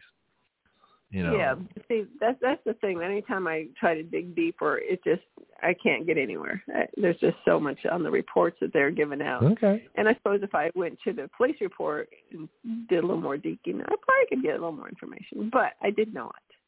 Um, Hmm. So this guy, he's 54 year old. He smashed smashed out the window of his sister's trailer, hmm and after he went punched through the window, he raised his arms holding the machete. So the woman, she drew her pistol, pointed at her brother, and but that didn't deter him. And so at that point, he backed up to the refrigerator, raised the machete again, and then rushed to toward her. So it was then that she feared for her life and she fired a shot in his direction. And when the police arrived, the brother was sitting on the porch with a machete beside him, and he had a gunshot wound to his leg, which the neighbors had already come over and they uh, assisted with first aid. So, um, yeah, so man is in jail. Well, he might not be in jail. He was held on a hundred thousand dollars security cash bond, but he might be out by now. Um, Well, it depends where it is. Where did this Yeah. take place? Virginia, Putnam, Putnam County, West Virginia. Okay, that does. I don't think they have a, a Soros DA, so chances are he's probably still in jail. If this were Chicago or Baltimore or New Orleans or any place with a um, a Soros DA, you know, they'd be out, or New York, they'd be out. They'd be out immediately. Probably rewarded by now. You know, for for uh, you know the inconvenience of going to jail for for trying to kill their sister with a um, with a machete. But uh, that's interesting. West Virginia. So, are they illegal oh, aliens? you know what? I left out a part. I left out Illegal alien? I jumped right over. Illegal. Just curious. Illegal no, alien? No, Oh, no. Okay. It hap- The incident stems from an earlier altercation. Um, he smashed out the window of his sister's home after she refused to let him use the telephone to report a potential theft theft of his trailer from a nearby address. Hmm. Wow, that's kind of that's kind of yeah, there's got to be much, something more um, involved, like I don't know, drugs or alcohol. Don't you think? well, there's a pattern here. It's interesting when you when you report these incidents, and, of course I always look for patterns. It seems like some of these these death events or near death events or or uh, you know murderous attempts by people start with something really insignificant and stupid. You know, cell phone, um, a call. Uh, you know, didn't do uh, you know change the TV channel or or refuse to pick them up after work, or it's just really incidental, stupid things that the rest of us just talk out you know, some people just completely fly off the handle, and uh, it's interesting possible sociopathy or something involved. But a lot of these things start, and it could be a chain. Uh, have is there any studies, a DC project or anybody you know done studies of incredibly violent acts of the chain events that lead up to them? Because we talk about this with accident reports with airplanes. There's usually seven bad decisions in a row that have to be made before an airplane crashes, which is good uh, because it, it's hard to make seven exact decisions in a row. But if you follow the chain of events, you know, where was the first bad decision? Where was the second one? Where was the third one? You, you eventually lead a chain of, to a chain of events that causes, you know, calamitous airplane crashes. So I'm wondering if the same thing holds true with violent acts. You know, how many, how many incidental acts leading up to a violent act results in a violent act, whereas the, the impetus for that specific act, you wouldn't think that that would cause what it did, but there's a chain of events leading up to that. Have you looked into that? Has that been studied, or do you know any uh, um, any have any information on that? I'm just curious. I I know I do not, but you're right. Today, even it seems to be getting worse. Things that make no sense or something minor turns into something major. You know, like a, a death or a shooting or, or something like that. So, it, it, so what's causing that? Is it the the social you think? socially people Okay. people can't communicate because of are these well this one's 54 years old. He's an older person. But sometimes when the, it's the younger people or is it because they don't know how to communicate and negotiate because all they do is t- you know text and play video games? Is that the culture? Is it a culture thing? Is it a environmental thing is it a financial because you know finances and everything else the stress of society right now Mhm. so I don't know. That's that's, that's, that's Could be a medical good, thing. Could be a medical. I mean, be- especially with yeah. the, the rampant use of antidepressants. You know, most of the school assassins, uh, going back to uh, Columbine, you know, were on antidepressants, and we trace. I say I've been tracing that for for years. We, I've done shows on it. You know, and so a lot of these violent acts, because one of the uh, the side effects of things, everything from Ritalin. I looked up the physician's desk reference, looked up online from Ritalin to Luvox to to uh, uh, what's that one that everybody took? Uh, the the you know take uh, something or other, Prozac. Uh, a lot of them, if you go through their side effects, they list homicidal and suicidal tendencies. Oh boy, that's interesting for something that's supposed to calm you down. you know, you say, wait a minute, how did that get there? You know, but we can we can check the actual sources. But I mean, a lot of this I think is medically induced. But this the biggest stress right now is economic. I think. I, I, I agree. I agree. It's, it's a lot of. I think it's everything coming to a head right now, and and Mm-hmm. I agree totally. That and five million illegal aliens, you know, who are criminals by definition. And of those criminals, those five million criminals, a lot of them are going to commit other criminal acts of violence because, hey, they're already criminals. What does it matter? They don't care. They don't care about the law. They wouldn't be here. So that's an interesting. Has that that'd be a fascinating study too? Is, is listing, you know, there's a thing, something called the Illegal Alien Crime Report. And if you want to take a look at that sometime for the show, feel free, because that's another source. Um, I might do that myself. Uh, they're on Facebook. You know, they have a website. But uh, has DC Project, in, in noting, you know, civilian uses of uh, defensive uh, firearms, have they noticed an increase in illegal alien uh, aliens as part of the crime statistics? Has that shown up? Or has it shown up in your information? Well, I don't think anyone's actually doing any studies on that or ga- ga- gathering statistics on it. I mean, us as a group, no, we're not doing Hmm. that. No one, well, maybe, maybe someone is that I don't know about. But as far as me, no, I am not. Um, Okay. But um, that's interesting just about curious. Prozac. But yeah. Um, anyway, back to the story. The other thing that I thought was pretty amazing, and lots Mhm. lots of people they because 22s don't they're, they're like, oh, you don't want to buy a 22 to defend yourself because I was curious about that too. stop- Yeah, yeah. I want to hear your take on this. doesn't have any stopping power. Well, here's what I always tell. Lots of times I have ladies that are my students, Mhm. and they are un- unable to handle the recoil of a nine millimeter, or they're afraid of it. Um, But I always tell them, and they'll go to a to buy a gun, and the person behind the counter, usually a man, will say, "Oh, you don't want a 22, you need this." And I, yeah, Honey, Well, have I got the gun for you? Is, is that still going on? Honey, have I got the gun for you? Sweetie pie, let me tell Yeah, you what you need. because Ah, because I, I will tell them, I will tell them when you go to purchase your firearm, this Mhm. is what you are comfortable with. And, and the point is that here's what I tell them. If they're not comfortable with it, if they're afraid of it because of the it does have a little more recoil, but they can Mhm. handle a 22, why would you get something that you're afraid of and you can't do a, a good follow-up shot if you had to? But if you had a 22, you feel comfortable, confident, and you can handle the, the recoil and have a follow-up shot. Yes, it's not the best, but it's better than having something you're not going to use because you're afraid of. You know, some of these people might say, "Oh, I they're afraid to touch the gun because it scares them because it has it's a nine, and they might as well just throw a rock at them or throw the gun at them. But if you have a 22, you can handle it safely and confidently, then let them Mhm. do that.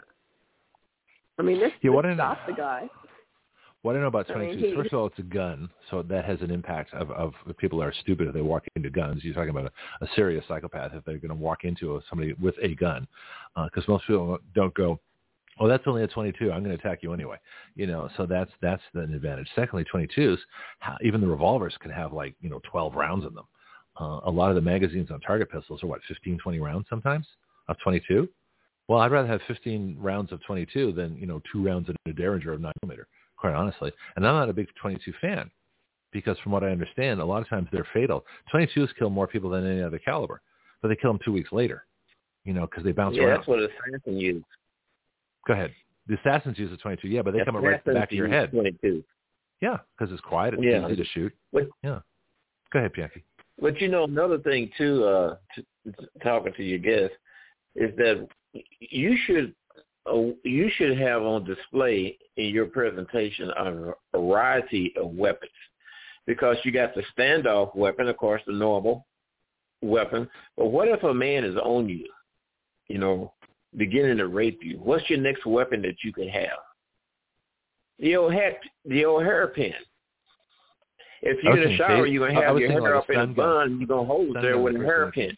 So if somebody yeah, come in on you and, and uh, while you're in the shower, you ain't gonna have a gun on your hip. So you use that old hairpin, you stab them in the neck.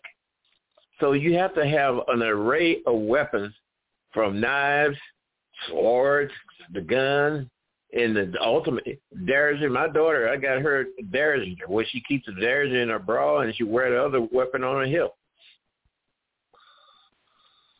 Surely it's interesting thought. Yeah. Alternate weapons. Do you oh, teach no, alternate that, weapons? Totally, yeah. That's totally brought you know brought up. You have to use whatever is at your disposal.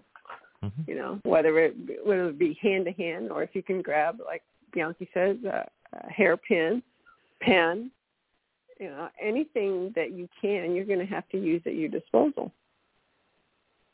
Yeah, I was thinking I of. Totally uh, I actually looked into katanas for self-defense, Japanese samurai sword.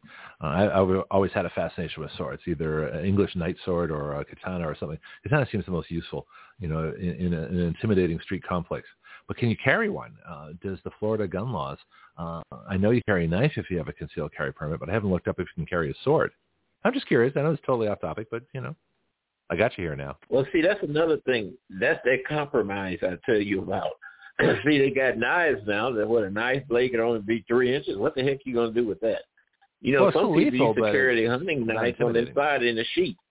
Yeah. So we yeah. need to be able to go back to that. This stuff about these politicians, uh, they want to limit uh, what you have on your on yourself to, for a weapon, but they want to let criminals out mm-hmm. on the street to prey on you once again. It sounds yeah. to me like it's a way of population control.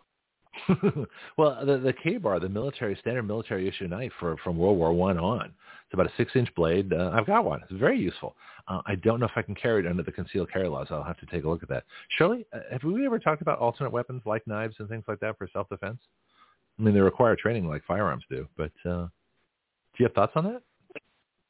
No, we have we haven't talked about it, but yeah, I think if you get as much training as you can, you can get. I, I highly recommend any type of training, whether it be hand to hand knife. Um, I think even doesn't matter the so much the size of the knife that you can handle it, and mm-hmm. you know, a couple. I've, I've been told, and I can kind of see this, even for people in the military uh, or law enforcement, they'll tell me I'd rather be shot than be cut with a knife. Yeah, knives you know, are. Knife yeah. yeah, go ahead. Yeah. Why do they say that? Though? I'm curious. I mean, I, I've I've heard this before too. I'm curious, but uh, what do you know about it? The damage of doing a, a knife and the cuts. You can have multiple. You know, if you have a knife in your close quarters and you cut, you can do a lot of damage in a little bit of time with just the fast action of your knife, and you can hit vital vital veins, vital.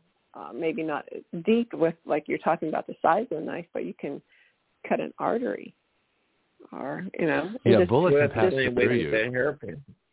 Yeah, there That's you go. the same well, way with a hairpin too. You know, yeah, yeah. Bullets have to hit a vital organ, but they can pass through. Doesn't the body close? I, I studied wound ballistics. It's a guy Fackler. Something that's fascinating for you. Might want to look into Shirley uh, as part of well, how effective is this this caliber? And they had the the body, the, the simulated ballistic gelatin and things like that. But they actually did. A, if you've ever heard the Strasbourg goat test, it's pretty cruel, but it's interesting information now that they've already done it. But they shot a bunch of goats uh, with different calibers to see how long they'd take them to die. I mean, it's disgusting, but it's useful. Um, but uh, wound ballistics, you know, the body tends to close up around a bullet, you know, if it stays in the body. And the body will, will fight that bullet, even though there's a lot of trauma to the area around it. Knives, you know, first of all, you don't have to reload them. Uh, secondly, they can keep cutting.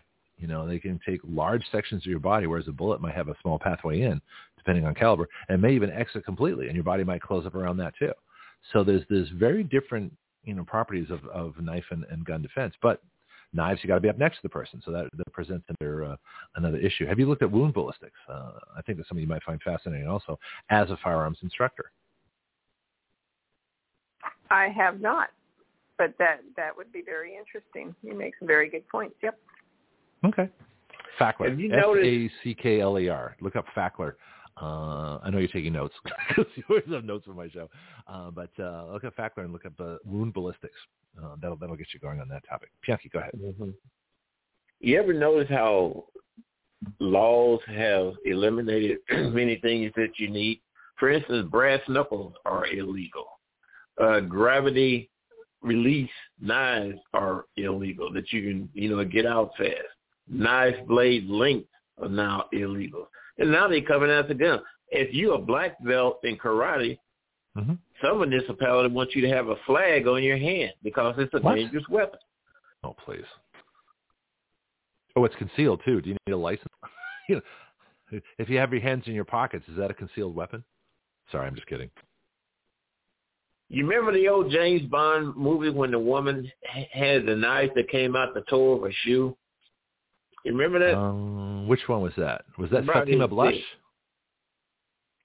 Yeah, it was a British woman. The one who wore the, you know, she was really didn't wear makeup or anything, but she got in a she got in a scuffle, and next thing you know, a knife comes out the point of her toe of her shoe, and she used a foot with a knife. Oh, that was that was um that was from Russia with Love with uh Lotte Lenya, who who played uh Klebb, the the Soviet agent.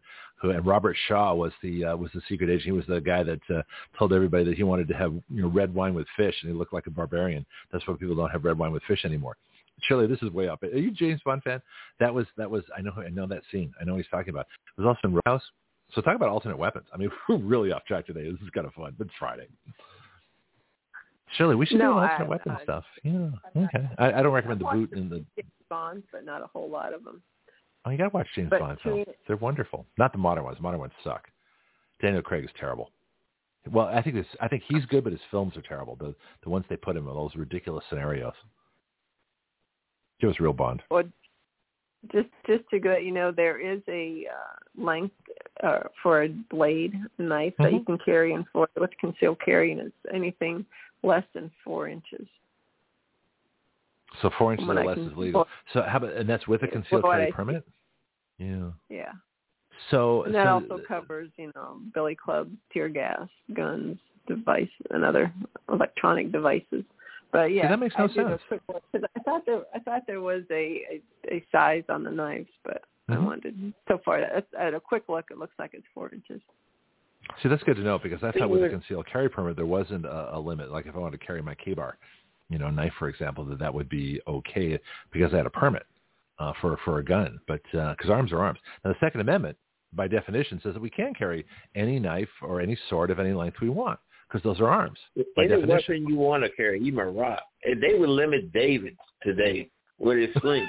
but see, when you got people, yeah, I mean, just think about it. When you got men or politicians that's thinking of ways to disarm you, and mm-hmm. especially when you get down to the least, to the most closest contact, then it seems to me like they have, uh, they open the door for rapists because a rapist is going to be on top of you. You know you don't have a gun on. You know you don't have a machete you got to have the least the last the last form of defense would be that long six inch hairpin you got up in your bonnet or your head.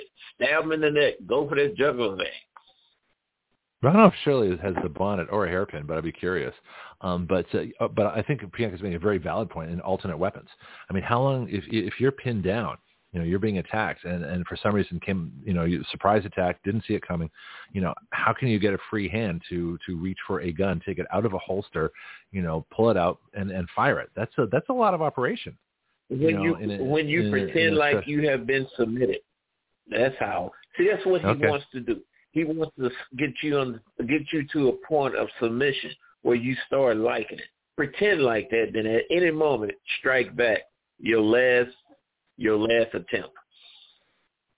Yeah, I, given Shirley's history, I don't know how much we want to go into this. It's up to you, Shirley.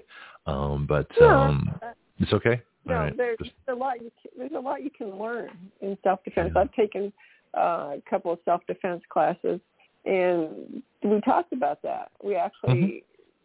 A lot of the late. It was a women's class, and the person conducting it was a friend of mine. So he was he's a retired law enforcement, and hmm. and we would actually did it.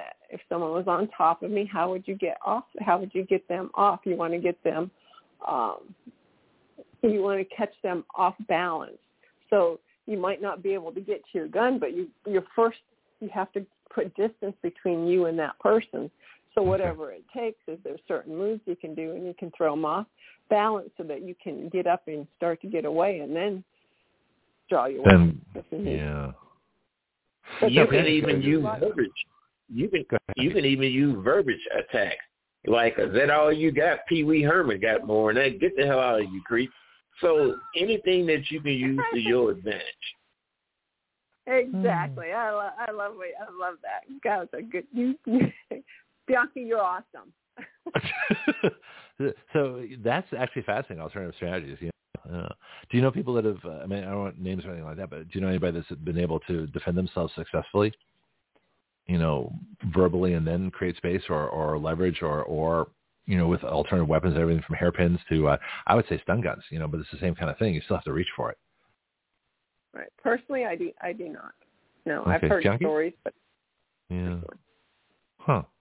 Jackie? No, I mean the, the, the verbiage is, is humiliating them. Humiliating would take their mind and make everything else stop working. That's humiliating. Everything, anything that you got to your advantage, you got to be able to use. That's actually a really interesting topic of, of you know psychological warfare in a situation like that because you can still talk, you can still scream, and there's more than just screaming. But if you can, you know, ridicule, humiliation, um, I don't I don't know rape psychology. I've never really looked into it. I mean, what kind of person? First of all, I can't understand why a person could actually bring himself to do that. That's the first thing. And secondly, I wouldn't know, you know, psychologically how you could affect him. I think Bianchi's onto something. It makes sense. Is something you would include in training, or or did you see, uh, you know, psychological techniques, uh, Shirley? Or is it mostly just self-defense? No, I, I I have to get a lot more training in that before I start start um teaching anything like that. I have to do a lot more investigating because um, I it sounds it sounds like it makes sense totally, um, but I don't know anything about that. But yeah, those are all good points, and and mm-hmm. Bianchi's totally right. Use what you have available. If it's a bobby pin in your hair, use it. If it's a pen in your hand, use it. You know, whatever. Use your hands, your fists, your fingers, fingers to the eyes. Just keys. Do it. Just don't. You know, keys are good. Yeah the key the thing is just never give up. You, you yeah. can't give up because as soon as you give up, you you, you got to yeah. use your smart. A man approaching you, want to look. At. What are you going to do? Rape me? Open your pants. Let me see what you got. Is that all you got? Get the hell away from here. You have humiliated him. You have put him in a whole different perspective. He's embarrassed. That's an interesting point. I, I think Bianchi's onto something. Verbal self-defense. Well, you know, because yeah. they have like verbal judo. You know, they, uh, people always talk about negotiations, conflict resolution, and things like that. I think humiliation is a valid self-defense technique. I think Bianchi's uh, got it. And the, the another thing it would be, it, it could go totally, totally bad at the same time. It could go one way or the other. well, that's the thing. Well, of course, that's that's the risk with any self-defense thing. I mean, you know, you might really make, uh, the, of course, the, the attacker's already an attacker, so it really doesn't matter if you make an attacker mad. I mean, they're already an attacker, so that that that decision's already been made. Exactly. But, uh, it, is exactly. it is interesting to contemplate. I mean, I've talked my way out of fights. When I was in school and the bigger kid comes, I'm going to beat the hell out of you. Well, of course you can. Well, what would that prove? Everybody knows you can't. Oh, so you, you, you take it away from them. You take away their victory. I said, but what if I beat you up? Yeah, like, well, that's never going to happen. Yeah, I just one lucky punch. You, know, you, you'll be embarrassed for the rest of your life. And they're like, oh, gee, yeah, you're right. That's how I used to talk my way out of fights. I'm serious. It worked. There you go. That's true. I was That's a nerdy true. little guy, right? I was this weakling. I was, I did, you know, I was one of these late bloomers in life. So, you know, the, the, the, the kids were a lot stronger than I was at the same age. And so, yeah, of course you can beat me up. Okay, what does that prove? Everybody knows that. But you're to look like a, you know, a-hole, you know, for doing so. You know, and I'll, I'll be a decent person and you'll always be an a-hole. And everybody will know it. Oh, gee, yeah. And, and that was it. That was the end of the fight. You know. Yeah. It, it was funny, but it worked you know, so hey, that's why I think. Uh, I think there's a. I think psychological. I think verbal self-defense might be a valid topic for if you chance to do some research uh, on this and see what's working, what hasn't. Women can talk. Women are used to making fun of guys. I mean, any guy that's been on a date knows that. I think I'm teasing you, you, Shirley. might be totally onto some. Yeah, let's explore it. List of topics. See, this, this is the fun of this show. You come on the show and you get five more topics. You get five more show topics. This is why you're never going to run out of material. You can't. We just keep coming up with things. Okay. You got to go in a minute too, I think, right? So uh, I, you, you I have a, do. Well, let's sum up I and do. conclude and contact information. Anything else you want to do? The floor is yours. All right. Well, um, once again, I want to thank all our veterans for all their service, uh, fight to keep America free. And um, I am also an author of Heels to Holster. I tell my story of uh, self-defense, not self-defense, domestic violence. I'm a survivor of domestic violence. Now I'm on self-defense. I'm a, I'm a survivor of domestic violence, and if you're interested in reading my book, and it tells about the transition I made, you exercising my Second Amendment rights, it's on Amazon.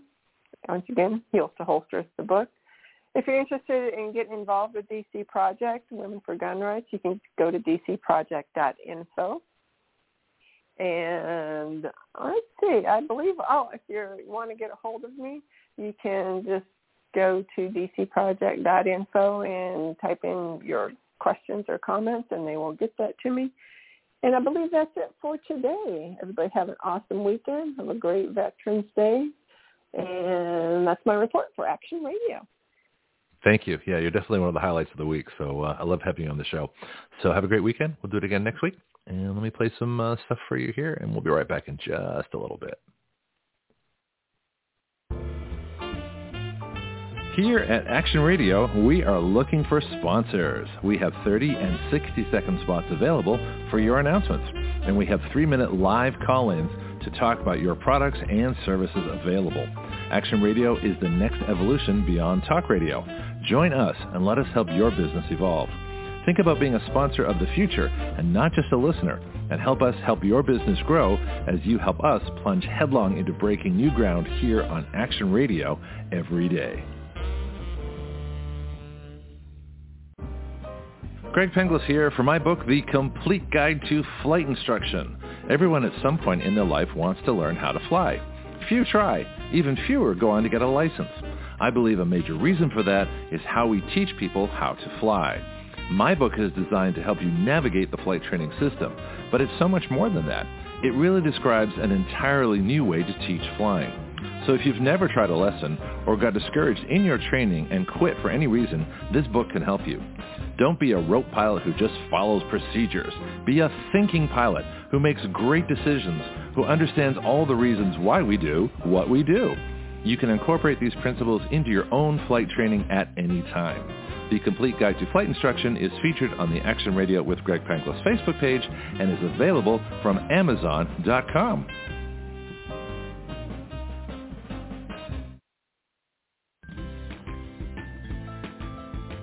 Do you know your way around healthcare, insurance, pharmacies, surgery, alternative treatments and choices? I don't which is why I'm so glad I met Priscilla Romans, had her on Action Radio, and learned about health patient advocacy. She is the founder of Graith Care. And now as an affiliate of Graith Care, we are proud to offer through our discount code, WYL, which stands for Write Your Laws, a 10% discount. Graith Care saves you both time and money.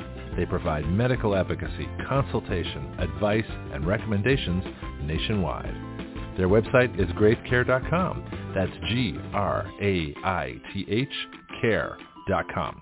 You can email them at graithcare.adm at gmail.com or call them at 469-864-7149. That's 469-864-7149. Graith Care. Better health through better knowledge and advocacy.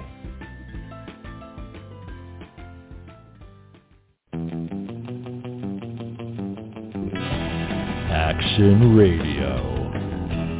Part of the ADHD Radio Network.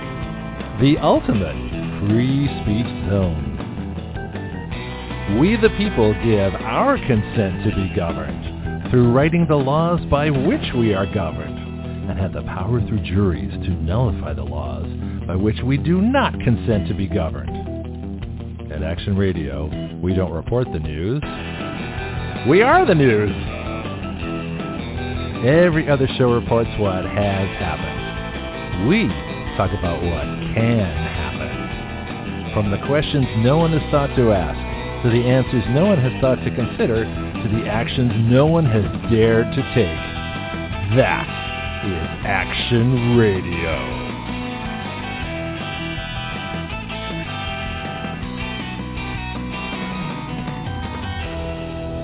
Okay, we're back. We've got uh, Bianchi on the line, and we're about uh, halfway through uh, our show for today. And then, of course, we have uh, next week. So we're off Saturday and Sunday.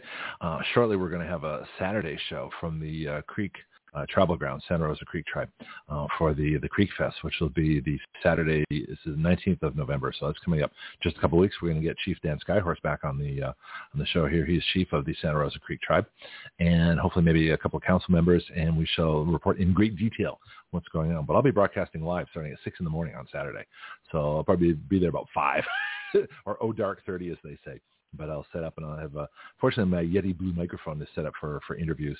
Uh, so I, I can uh, turn on the back half of it, which I haven't used yet. So I'll probably test it out before then, but that's what's going on. So uh, a lot of things happening and uh, interesting report from Shirley. You know, we had some, a lot of good topics. Anyway, I want to get back to World War One uh, because nobody seems to know much about it. I don't think it's taught much in schools and because it was a hundred years ago, and uh, you know people forget the impact that it had is still being felt today in many areas. And I got a bunch of articles on that. Like I said, I don't think Mike's checking with us, so we've got an hour and a half to to cover a bunch of ground. Bianchi, welcome back to the show, and uh, any, any any comments before we uh, we get started? Anything on, on Shirley was saying, or uh, your rather unique uh, verbal self defense techniques, which I find quite interesting, actually. Well, let's dive into World War One. You're absolutely right. It's not taught in school, which I think is a travesty because it leaves people with a blank. Mm-hmm. Uh, they, they begin to think they just dropped out of the sky. Yeah. But the history of how you became who you are, what you are, in all parts of it, the things, the good, the bad, and the ugly, it has to be taught in order to be able to carry on uh, that pride, the pride of what happened and how you overcame it to get to where you are, you got to carry it into the future. Yeah, I still think uh, I, I modified George Santayana, who said those that uh, don't study history are destined to repeat it. I think we're destined to repeat it anyway. I just think we're better equipped if we study it. Uh, I think the, the history of what's happening now is, is very much happened before uh, in different countries. Uh, so we're definitely repeating history, but hopefully we'll have a different outcome. So I found something. The first of my articles uh, is from, you know me, I always try and find alternative sources to the regular stuff, uh, the government sources especially. This one comes from the Jehovah's Witnesses. And I didn't even know I was reading a Jehovah's Witness website until I got into the second part, on which I won't be covering as much, has a lot of biblical references that would be better uh, put on the uh, the Oh My God report. But initially, the history is quite fascinating. And so this is JW.org, Jehovah's Witness, talking about the war that changed the world. And they say a century ago, millions of young men left the security of their homes and went off to war. They went eagerly, swept along by a wave of patriotism Here's a quote. I am happy and full of excitement over the wonderful days ahead. And that was an American volunteer in 1914. Soon, though, their enthusiasm turned into bitterness. No one foresaw the way those, those huge armies would get bogged down for years in the mud of Belgium and France. At the time, people termed it the Great War. Today, we know it as the First World War. The First World War was decidedly great in terms of casualties. By some estimates, it left about 10 million dead and 20 million mutilated. It was also the result of great blunders. European statesmen were unable to stop international tensions from escalating into a global conflict. We're facing that right now with Ukraine and Russia, right? More important, perhaps, is the fact that the Great War left great scars. It changed the world in ways that still affect us today. Next headline, mistakes that destroyed trust. The First World War broke out because of miscalculations. European leaders acted like a generation of sleepwalkers that stumbled unawares over the ledge of doom during the halcyon summer of 1914. And that's from uh, the fall of the dynasties, the collapse of the Old Order, 1905 to 1922. Within weeks, the assassination of an Austrian archduke, that would be Franz Ferdinand, plunged all the major European powers into a war they did not want. I disagree. I think they did. They went ahead anyway. The quote is, how did it all happen? And that's the German chancellor uh, who was asked that a few days after hostilities began. He says, ah, if I only, if, if only one knew, uh, he sadly replied. Um, I think they bumbled into it. I think they wanted war. World War II, they backed into by mistake. But World War One, I, I think the powers uh, going to war over the assassination of one archduke that quickly no, I, I believe they wanted to do it. I just I don't think they had any idea how bad it was going to actually be. Article says the leaders who made the fateful decisions that led up to the war had no inkling of the consequences. Oh, I think I just said that. But reality soon dawned on the soldiers in the trenches. They discovered that their statesmen had failed them, their clergy had deceived them, and their generals had betrayed them. And this is where I found this article really interesting. It says the statesman, the statesman promised that the war would open the way to a new and better world. I haven't heard that before. The German chancellor proclaims, we are fighting for the fruits of our peaceful industry, for the inheritance of a great past, and for our future. American President Woodrow Wilson, who I really took after in the first hour of the show, helped to coin a reassuring popular slogan that the war would make the world safe for democracy. I think we just heard that in the last election. And in Britain, people thought it would be a war to end war. They were all mistaken. Next headline, the clergy. The clergy supported the war enthusiastically. I didn't know this. The guardians of God's word led the martial chorus. Total war came to mean total hatred, and that's from Columbia History of the World. And clerics fanned rather than quenched the flames of hatred. Clergymen were unable and for the most part unwilling to place Christian faith before nationality, observes a history of Christianity. Most took the easy way out and equated Christianity with patriotism. Christian soldiers of all denominations were exhorted to kill each other in the name of their Savior. Yeah, it's interesting. This was a Christian on Christian war. You know, you look at Europe, Bianchi, uh, and the, the French, the Belgians, the the Germans, the Russians, you know, the the uh, the English. They're all Christians, Americans. Doesn't the religion well, didn't see, play as much a part? Go ahead. That has been since the beginning of man, humankind, mm-hmm. is wars see, uh, before you have the concentration of your religions today, mm-hmm. every ethnic group, and I, I, I put emphasis on every ethnic group had their own God head. That God, and they carried that out to battle with mm-hmm. them in the front as a banner. It could mm-hmm. be a symbol of a ram. It could be the symbol of a cross, a cross mm-hmm. with the uh, the horizontal in the middle, which later became the horizontal close to the top. Mm-hmm. So they had their Godhead, and that's what led them out to battle. That's what they uh, seemingly unseen power was with their Godhead. And it goes right on down into uh, modern times in a, in a in in a way. I mean, you have these groups that have been fighting each other, like the Hatfields and the McCoy. They've been uh-huh. fighting each other all the time. Yeah. I mean, the real terror in some of these nations, you never see them. Mm-hmm. You, you ever see the movie Southern Comfort? Uh, I think I might have seen parts of it. I've heard of it. Tell me, tell me what you're in reference to. What Southern Comfort? You get into the backwoods with those people. Those people are vicious, and you got the same thing in some of these countries. In, in Afghanistan, you got these uh, pockets of groups, people are like Russian czars uh, Khazars and yeah, the Khazars. Those are some vicious people, and mm-hmm. they don't take prisoners. So yeah. you'll fight the regular army, but when you it's like the militia. When you fight the regular army, you just about know what you're going to expect. But when you mm-hmm. get past the regular army, now you're fighting for the soul of that country. That soul can be very vicious in those different ethnic groups, and they fight to the death. Well, because they absolutely believe in what they're doing. There's a difference between a hired soldier, uh, a mercenary, and someone fighting for their homeland. You know, that's you look at the the war for independence. I mean, Americans were fighting for the homeland. The British were were conscripts. They were kids. They were they were just sent into war. Uh, especially when the big problem was oh, they yeah. Americans. Remember when they, they took American soldiers in the War of 1812? They take Americans and make them fight for the British, or hang them. Mm-hmm. You know, so, when the British burned Washington, burned Washington, the White House, and uh-huh. they was gonna march over to uh march over to uh, New Orleans. All along the way, they met militia, militia guerrilla people, and they uh-huh. just picked them apart. Yeah, uh, Sherman marching down to Atlanta he got to uh, Kennesaw, Kennesaw Mountain. the mountaineers picked him apart. Interesting. You don't hear about that. That's fascinating. I mean, to, and look at the Swiss. The, the Swiss haven't been invaded in 400 years. Well, that's because they've been armed for, for probably longer than that. But every Swiss citizen, you know, goes through military training, and, and that's what saved them in World War II. It wasn't the fact that they were neutral, because a lot of countries wanted to be neutral. They didn't want any part of it. But it, it's quite fascinating. Um, yeah, that's all very true. It, it, it's interesting. Remember the TV show Justified?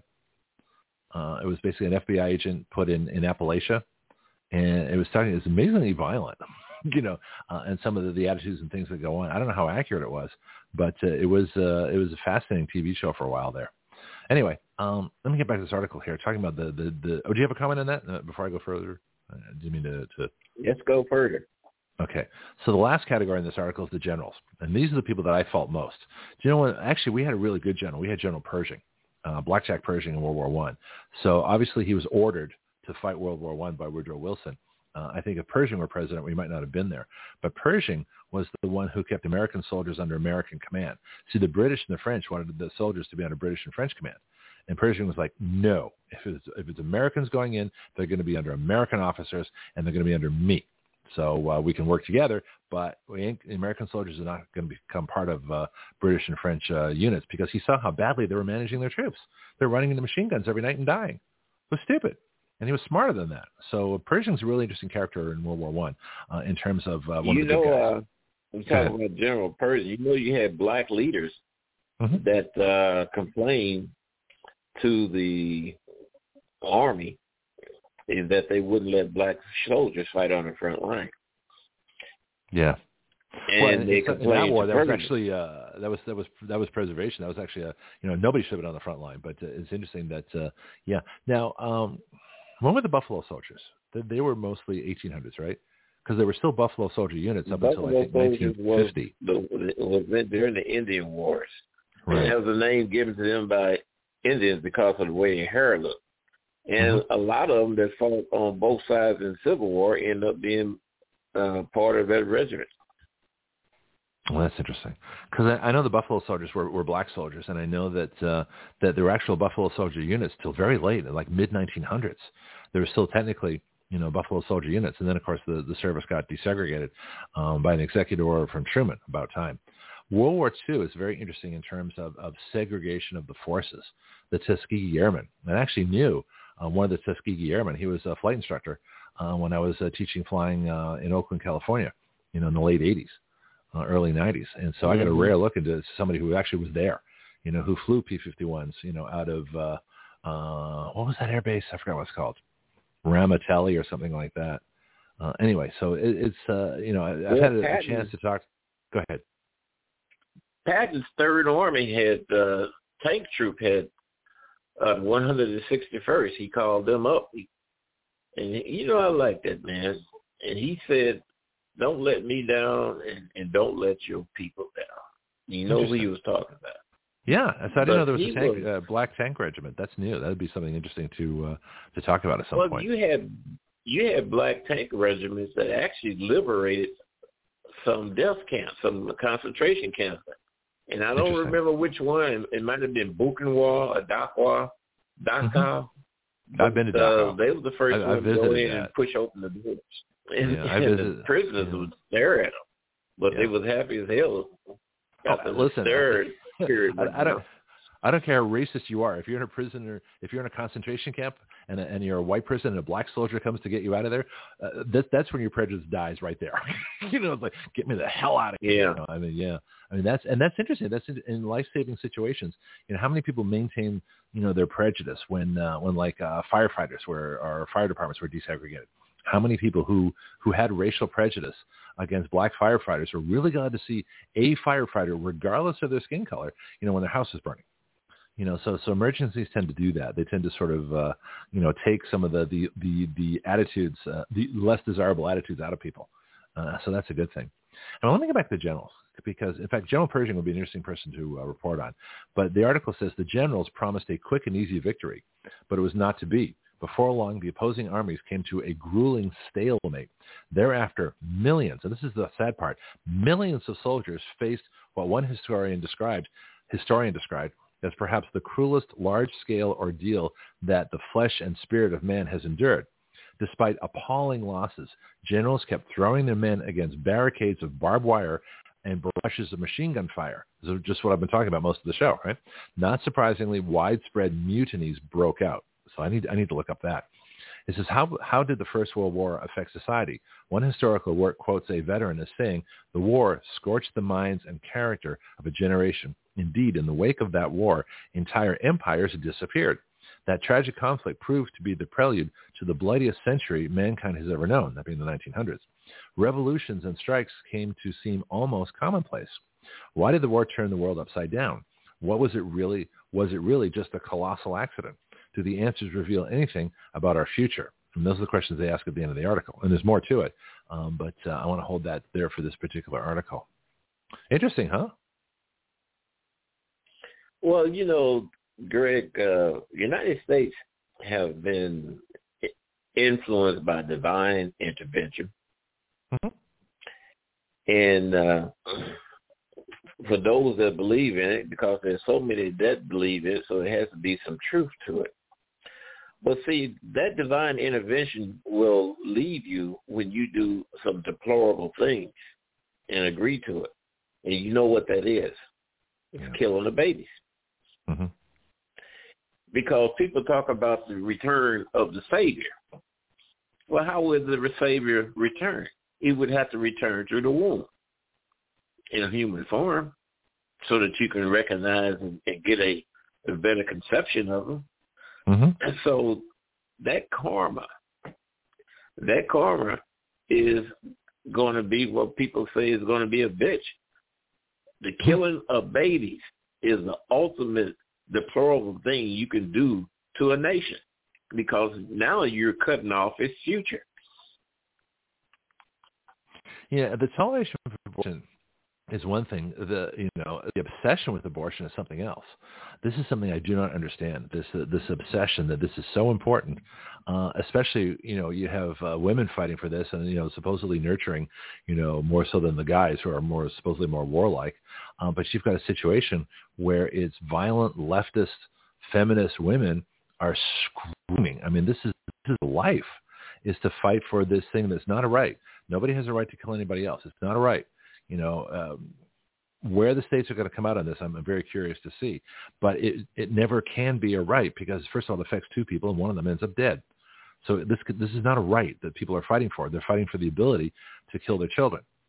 Something that uh, if anybody else did, it would be a murder charge. And this is the, this is one of the ultimate ironies that uh, a woman who has a late term abortion, if uh, somebody murdered the baby, you know, uh, committing a, a crime, that person would be up for uh, uh, you know, murder if they kill the mother and the baby, they're murders. Well, how is that? that? You know, I talk about inconsistency in law, just the legal aspects of this. It is a very strange thing. This is what makes it such a complex issue. But well, uh, I, I don't understand. I don't understand it. I don't. I don't. I don't get where where this obsession comes from. Yeah. Under normal, it's an obsession. Under normal circumstances, the mother would not do that. You, in no form of life, mm-hmm. animal, mm-hmm. fowl, species. They wouldn't do that. So where does this, as you described, obsession come from? Yeah. So it has to be, you know, I really don't like to talk about these things, but I can't. It has to be demonic. I mean, there's some okay. forces that we can't see that's out there working. I wish Wendy was here. Hmm. It I was just saying that. That's why I'm, I'm going to send this article to Wendy with the biblical references, cause, so she can explain it better. But uh, yeah, that's exactly uh, what I was thinking. Um, and it, it is. I mean, there is evil. There's definitely evil. There's evil in the hearts of people that can. Uh, it's one thing if an emergency, if uh, if this happens, you know, if someone takes a morning after pill, you know, the day after, literally the morning after, you know, and they know they made a mistake, they know there's something wrong, they don't want to have a pregnancy, and I mean, I understand that you know, whether you condone, accept, or, or you know, I, I wouldn't make that illegal. I just wouldn't. Um, but once you start, you know, the further along you get, there's a point. We, this has been interesting since some time. At what point, where, where, are people? Are you at the point where you don't even allow uh, birth control? I think that's a mistake. Uh, I think there are people that say, you know, you can't use a morning after pill. Uh, I think, uh, you know, a, a developing few cells, if you have to do it, I don't like it, I don't condone it, but I wouldn't make it illegal either. But once you have a developing baby, and that might be a week, two weeks, whatever you know science uh, can show us, uh, now you're now you're in a whole different ballpark. People don't mind well, uh, an abortion that's, a, that's a cellular you know, thing. When you What's start, that? the body lets you know when you start vomiting. Hell, yeah. even a man gets seasick. And mm-hmm. see, here's the thing too. In the history of humankind, whenever mm-hmm. there was warring between two factions, one of the first things that you done you will usher the women and the children off to safety, whether that's on top of the mountain or in the forest someplace. Then it was left mm-hmm. up to the men. But it's just not natural for women to be fighting. Because if you're fighting, what happens to the children? What happens to the ability to reproduce? Because if you do have a war, there's going to be lives expended. Those Mm-hmm. lives have to be replaced in order to carry on, pick up where you left off, and carry on into the future. Yeah. And if it was a survival thing, I hate to be this blunt, but you know, one man could help, you know, populate or have children with with several women in an emergency situation if a mass amount of the men in a nation were di- were killed. Well, look at Russia. It'd be interesting to study Russia after World War II, because 80% of the men born in 1922 who turned 18 in 1940 were killed in the war. So Russia lost 80% of an entire year of men to World War II. So who was left to rebuild Russia? Well, the people that didn't serve or the people that were that older or younger. Yeah. And that memory still lies in Russians today. Thus why they don't tolerate NATO putting missiles in adjacent countries pointed at them. I agree. I think I think in Russia in this case is absolutely right. The people that NATO would have dissolved when when and I, I've said about this before. I'll say it again that NATO should have dissolved, or we should at least have gotten out of it completely when the Soviet Union collapsed. And that was back during uh, Gorbachev and uh, Reagan. Uh, and Reagan, you know, he, the, one of the best things he could have done, and he could have done it too, is take us out of NATO and said the mission of NATO is over. The Soviet Union has collapsed. It's now the, the Russian Federation. Eastern Europe and Western Europe, you guys have to figure this out from here on. We no longer need to be here. That would have been historic. He didn't do it. It was a window of opportunity that he missed. And now look where we are. So sometimes, you know, inaction is just as dangerous, if not more dangerous than action. In this case, the inaction of not getting out of NATO and ceasing funding of NATO is really responsible for what's going on in Ukraine right now. All right, let me get Well, to another Russia. Go ahead. those, Hmm? that's the reason those countries was called Balkan countries. They was a buffer between invaders and getting into the Mhm. hearts of Russia. Yeah. Germany got uh, German troops got what within 15 miles of Moscow, and then you had was. people They had the winter. The winter Yeah, killed them. it, right. It was within 15 miles. Then the people had to move. They they moved entire factories in the heart of winter. They had Yeah. to dig through the permafrost to get down to where they could pick, get to the bottom, so they could take them elsewhere where they would be safe and put back into operation, producing war goods. Yep. Yeah, you've heard of the term scorched earth policy. They literally burned their cities and left and, and moved uh, moved um, east. And so they stretched out the German supply line so much that by the time they were across Russia, the Germans were not equipped for the Russian winter, and the Russians were. I mean, they trained it. No. The Siber- Siberian troops were the ones that came in in the wintertime. So yeah, They used to this. claimed that it was General January and February that defeated the Germans.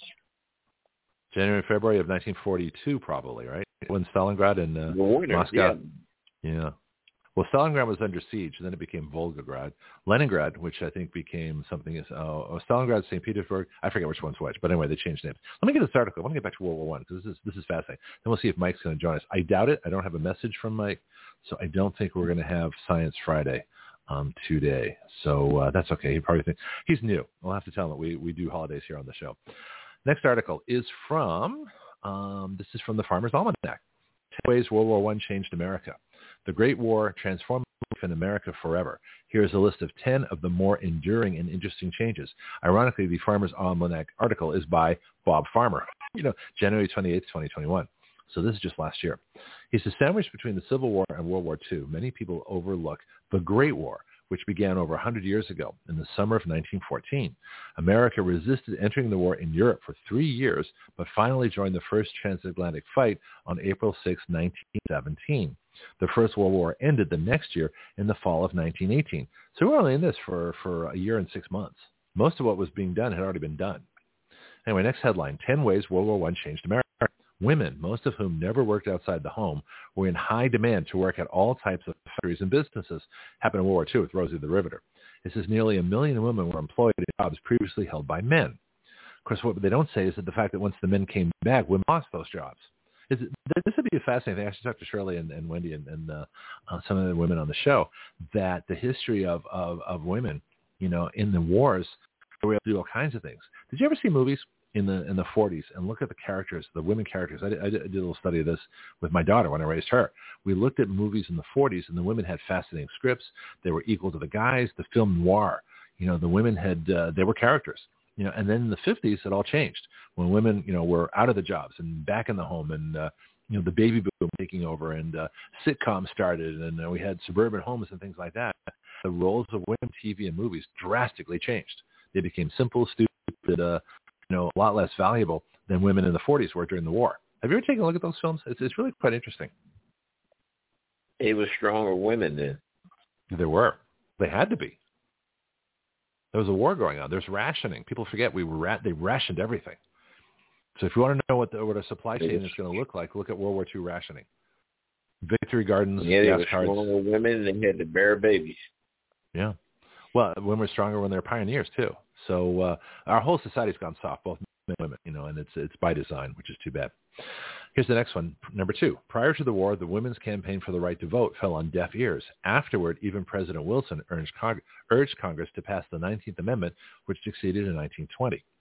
Number three, future President Herbert Hoover was appointed the director of the newly created U.S. Food Administration. Hoover encouraged citizens to plant victory gardens or personal gardens. This is the genesis of the urban gardens we know today. Over 20 million gardens were planted and U.S. consumption decreased by 15%, conserving for. Did you ever hear of victory gardens? I mean, I've, I've read about them in history a little bit, but uh, this is what Yes, we need today for our, yeah. So people should plant uh, today. See, lawns, I, I am, I'm against lawns. Lawns are stupid. Green lawns are a total waste of land. Grow food It is. you know, plant, plant natural plants. Have natural plants that don't need water, don't need fertilizer, don't need anything because they grow there naturally anyway. So I'm in Florida. I want Florida plants. If you're in Wisconsin, get Wisconsin plants that can handle the wintertime. Grow gardens. You know, that's uh, something I don't have a lot of land here where I happen to live, but if I did, yeah, and I'm trying to get some fruit fruit trees planted here because I'm in Florida. You know, lemons, limes, uh, oranges, things like that, citrus plants. Uh, grow what you can where you are. because Yeah. Go ahead. the pulse of the country, the way it's going, you're gonna need those gardens. Mhm. See, people need to start preparing early. Start preparing, like you say, in the preparation for food, a shelter. Start preparing in your people in the uses of weapons. You got to prepare, and that also sends a message. Yeah. A lot of times people though, um, you know, when they don't have the money to invest in things, um, it'd be nice to have the money and the time. People always have problems with money and time. You got to make the money, you got to make the time. And understand it's always easy to do. But if you have a if you have a house and you have a back, you know, a front yard or a backyard, you know, plant a garden in one of them. Probably the backyard.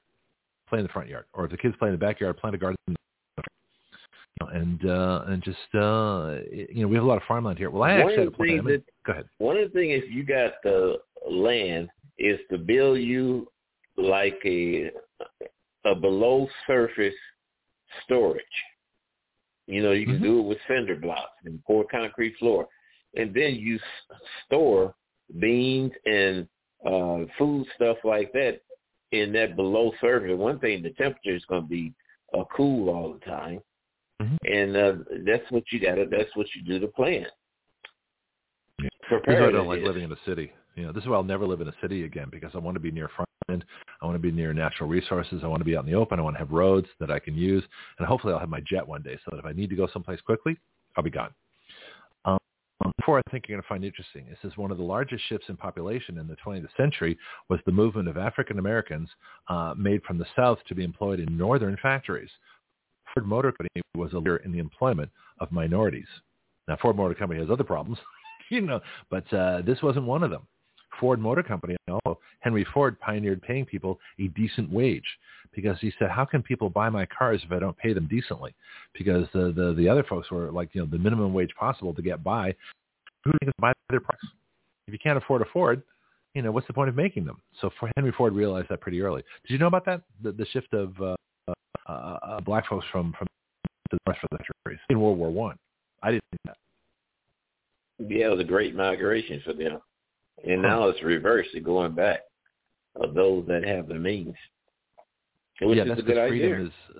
Well, isn't it interesting? They talk about the people. They, the the left will lie about the Great Reversal. That all of a sudden the Democrat racists who had segregation became the good guys, and the Republicans became the racists. You know, that's a bunch of nonsense. But it's interesting that the South, which was not a free place, you know, uh, all the way up to segregation, from slavery to segregation, is now probably the freest place in the country.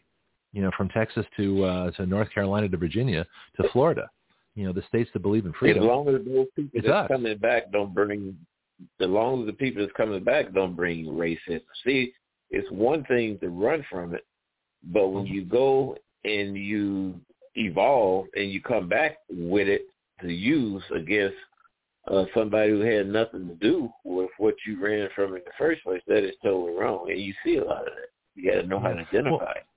Well, what's interesting in this election, we were all worried about that. Uh, those of us in Florida were worried. All the people coming to Florida, which is a thousand a day, come to Florida, and that's huge. You know, and so we were worried that these people would bring in their their socialism from New Jersey, and New York, and uh, you know, Michigan, and other places that Florida's drawing from. I think Texas is drawing more from the western half of the country, and Florida's drawing more from the eastern half. But what we found in this last election was just the opposite. You know that um, and people Ron need to DeSantis. be verbal. Yeah, You need Ron to DeSantis only won. verbal and let people know. Come Yeah. on in, Oh, yeah, yeah. leave. You know, you ever go into a place where you had to leave your guns at the door? no. I have. Oh, interesting. Yeah. How do you know you're going to get Yeah. them back? That'd be. Uh, Oh, but course, they, would? it's just like uh, it's like a coat check. You you Oh, check your guns. but they Oh, say you got to leave your guns here. Was it a bar? Well, yeah, so like a nightclub. I've done that uh, in East St. Louis, right uh, on Route Three. Check Just your place, guns? Yeah, right. It's not a bad idea. Yard, across from the stockyards. Uh, as long as security's armed in case some wacko comes in, like the uh, the Orlando massacre. The, the well, it wasn't a massacre. It was well. I'm sorry. I go into details on that, but the Orlando assassinations when that uh, that criminal came into, I think it was a, a dance club. In fact, I believe it was predominantly gay gan- Yeah. dance club, uh, and uh, yeah. And so if people were checking their guns at the door, you know, you got to have security armed because everybody knows that's a that's a victim zone. But I don't think Well, guns you, and alcohol you, you check your guns and alcohol obvious don't mix. guns at the door, but you Yeah. check your obvious gun, gun at the door, but always had the backup. The uh, Oh, okay. Sterling semi-automatic shot 22 long rifle. Okay. So uh, So what do you do when you're on the dance floor doing a John, John Travolta and your gun pops out and hits the floor? Well, sorry. Well, you know what, Garrick? That happened once. Oh, that happened one time. Gun fell on the floor. It didn't go off though. well, no, they don't. That, that's what the safety's for, and that's what uh, revolvers don't go off if they drop on the floor. And semi-autos. I had that you- happen one time. to, now, you don't have to admit this, but talking per experience, or is this somebody you know? You, and you don't have to answer that question. Well, we'll move on. That's funny. Yeah, yeah, you don't want your guns falling out, so so make sure they are secured properly, uh, especially if you're bringing one to a place that says that uh, you're not supposed to. You're supposed to check your guns. Let's move on to number five: the power of the federal government and that of president in particular greatly expanded during the war, which has carried on to this day. Yeah, that's huge. Uh, the federal government increase of power uh, in both World War One and World War Two. You know, the imperial America, the Pax Americana, as, George, as G. Gordon Liddy used to call it. He the two best times in the history of the world were the Pax Britannica, when Britain ruled the world, and the Pax Americana, the peace imposed by uh, Britain and the United States. I think one of the great, our greatest problems was after World War One and World War Two, where we became the world police force, where we thought we had to, uh, you know, insert ourselves into every conflict and then nation build after it and try and make them us, and leading by people tried to enforce it through the military, and that's caused a whole bunch of problems. I think. Bianchi? Did he leave? Well, yeah, there's a lot to be learned from the past. I mean, that's that's what it's there for. and That's why it should never yeah, uh, go away. yeah. A couple more here. I mean, the content itself will get smaller, uh, more compact and more compact because of the space. But the, that's why I was against taking down statues. I think Mhm. either they should be up or, you know, you go to Ethiopia, they got statues all over the place. They got the statue of uh, Menelik. They got the statue of uh, Tectorchus. They got statues that remind them. Yeah, the only the I remember. Haile Selassie, the only leader of Ethiopia I know Selassie, and he was, I think, 60s, 70s, 80s, somewhere in there. Uh, interesting. Well, what fascinates me about the Civil War statues is that, uh, you know, you would think if these Civil War statues were so offensive to especially the black population that they would have had them taken down when they went up, which is like early 1900s. You know, why is it in the in the 2000s that all of a sudden people are objecting to these statues when they've been up for 100 years? And even during the civil rights movement, I don't think they called for statues to come down because they realized it was part of our history. Well, yeah, those phenomenon. soldiers fought. Those soldiers fought in several wars. You know, from the uh, uh-huh. Mexican American War with the, uh, the Spanish American War, of course, mm-hmm. the Civil War. Yeah, so just you for might timeline, have one or two that was still left over from the Revolutionary War. Yeah. Well, let's just do a quick timeline. So if I know war, uh, 1775, the Revolution, War for Independence from Britain, uh, War of 1812, uh, the Civil War, which was 1860 to 1864. Um, the Spanish-American War was 1890, I believe. The Mexican-American Mexican American War was a bit before that. World War One, 1914 to 1918. We were only there for a year and a half. World War Two, 19, well, actually it started in 1938, I believe, with uh, Japan invading China. But let's just say 1939 with the invasion of Poland. Korea, 50 to 53. Vietnam, I think, what, 58 with advisors through uh, 74, I think, before that finally ended. Uh, then you had the both Iraq wars, you had Afghanistan, and now Ukraine, which is not a shooting war for us, but it's certainly a war we're heavily involved with with a whole bunch of money. And how many of those were declared? you know, after World War II, they were just made up. So talk about the power of the president to not only uh, wage war, but to declare war as a power that was granted to the president illegally by the Congress starting in World War One. Well, actually, uh, two, because World War One there was a declaration. Uh, Congress gave Wilson a declaration of war. Congress gave uh, Roosevelt a declaration of World War Two. For obvious reasons, Pearl Harbor was attacked. All right, let me get one here. Uh, volunteers expanded. The Red Cross, Boy Scouts, and Girl Scouts enjoyed a growth in membership and interest in their collective efforts and groups. Number eight, the horrors of war ushered in the Roaring Twenties with an anything-goes attitude and a quest for fun, fashion, and frolicking. You know, how are you going to keep them down on the farm after they've seen Paris was a whimsical chorus to help explain the population shift from the farms to the cities. Well, the other thing about the Roaring Twenties that we've talked about earlier when uh, Dr. Walter Williams was on the show is, is that uh, Coolidge cut the budget in half and the national debt in half. We had unparalleled prosperity. So you, you combine the attitude. Oh yeah, he was something else. He was good. He was great. Oh yeah, well, Coolidge is favorite uh, president as far as president though, simply because of what he did. He had the courage to cut the budget and cut the national debt both in half. We need to do that now, at least. Yeah, but that so the financial so the Roaring Twenties had a financial component, which was that, plus the fact that we just come off World War One. The Roaring Twenties are an interesting time in this country, and then came Prohibition, with the other extreme. So we went from the roaring 20s to, uh, you know, suppression. Number nine, for the first time, middle-class Americans traveled overseas to visit countries and cities they came to know with the war. European tourism increased as Americans wanted to visit battlefields and graves. Tourism, you never think about that after World War One. But uh, the ships, the great ships, you know, Mary Queen Elizabeth, the United States, these big ocean liners started after World War One.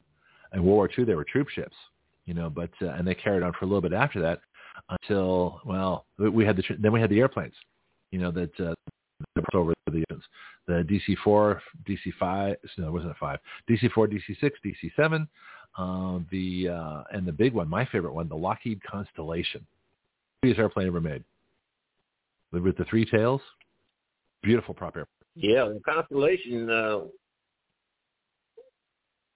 it was something else. Oh, it was gorgeous. It looked like a dolphin very sleek airplane. And then, of mm-hmm. course, with the uh, 1959, with the advent of the the airplane that changed uh, travel forever. You know, so it's interesting. You, you, these little markers along the way, but tourism, the history of tourism is quite fascinating too. I never thought about. It. I didn't know it happened after World War. I never thought it.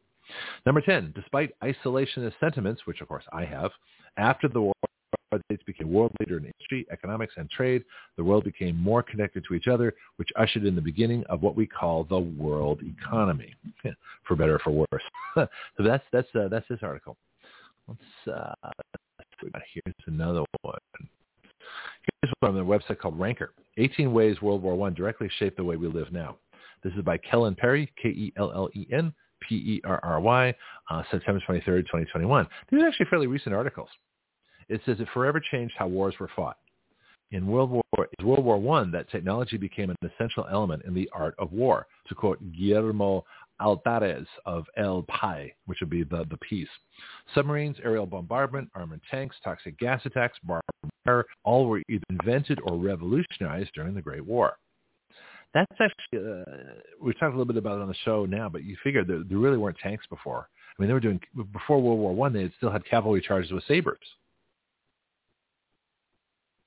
You know, this well, is the huge... tanks was one way to get the barbed wire out of the way. Remember? Yep, that's true. And the tanks were slow. I remember the original British tank? They did what five miles an hour.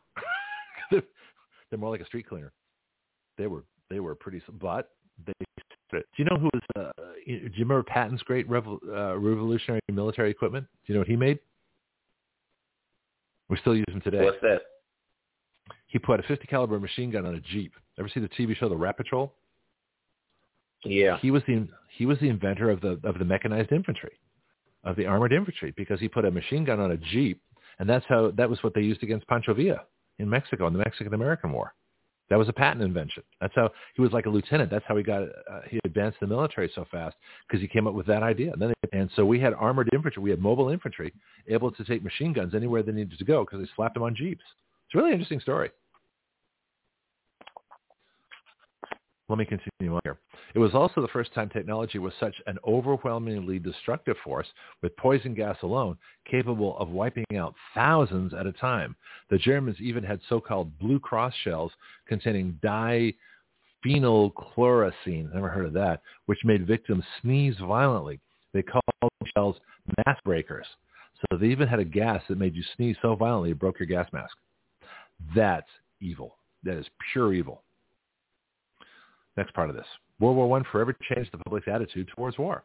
Historian Jay Winter argues that World War I discredited the concept of glory, that's something we've talked about earlier in the show, and exposed the idea that it was, no, that it was noble to perish for one's country as an old lie. Winter claims that the propaganda literature and, and painting of war as, was cleaned away by artists in World War I because millions of men slaughtered deserved more than elevated prose they deserved an, the the unaltered or unadulterated truth. Did you ever see the uh, the painting that uh, Picasso made, um, uh, Guernica? It was a, it was a city that was bombed for no reason whatsoever by by the Nazis. You know, on behalf I think uh, I think they're fighting on the side of Franco. Um, I forgot. What, I got I got to look up the Spanish Civil War. But anyway, the Germans bombed the city of, of Guernica killed thousands of people for no reason. It's really the first aerial bombardment of civilians for no reason. And it, uh, it was like a foreshadowing of what was to come. Picasso painted this famous painting of it. It's one of the first of his Cubist paintings. Have you ever seen it? No, Bianchi's left us. But uh, let me just double check, make sure I'm still broadcasting. Yeah, I'm still on. Okay, good.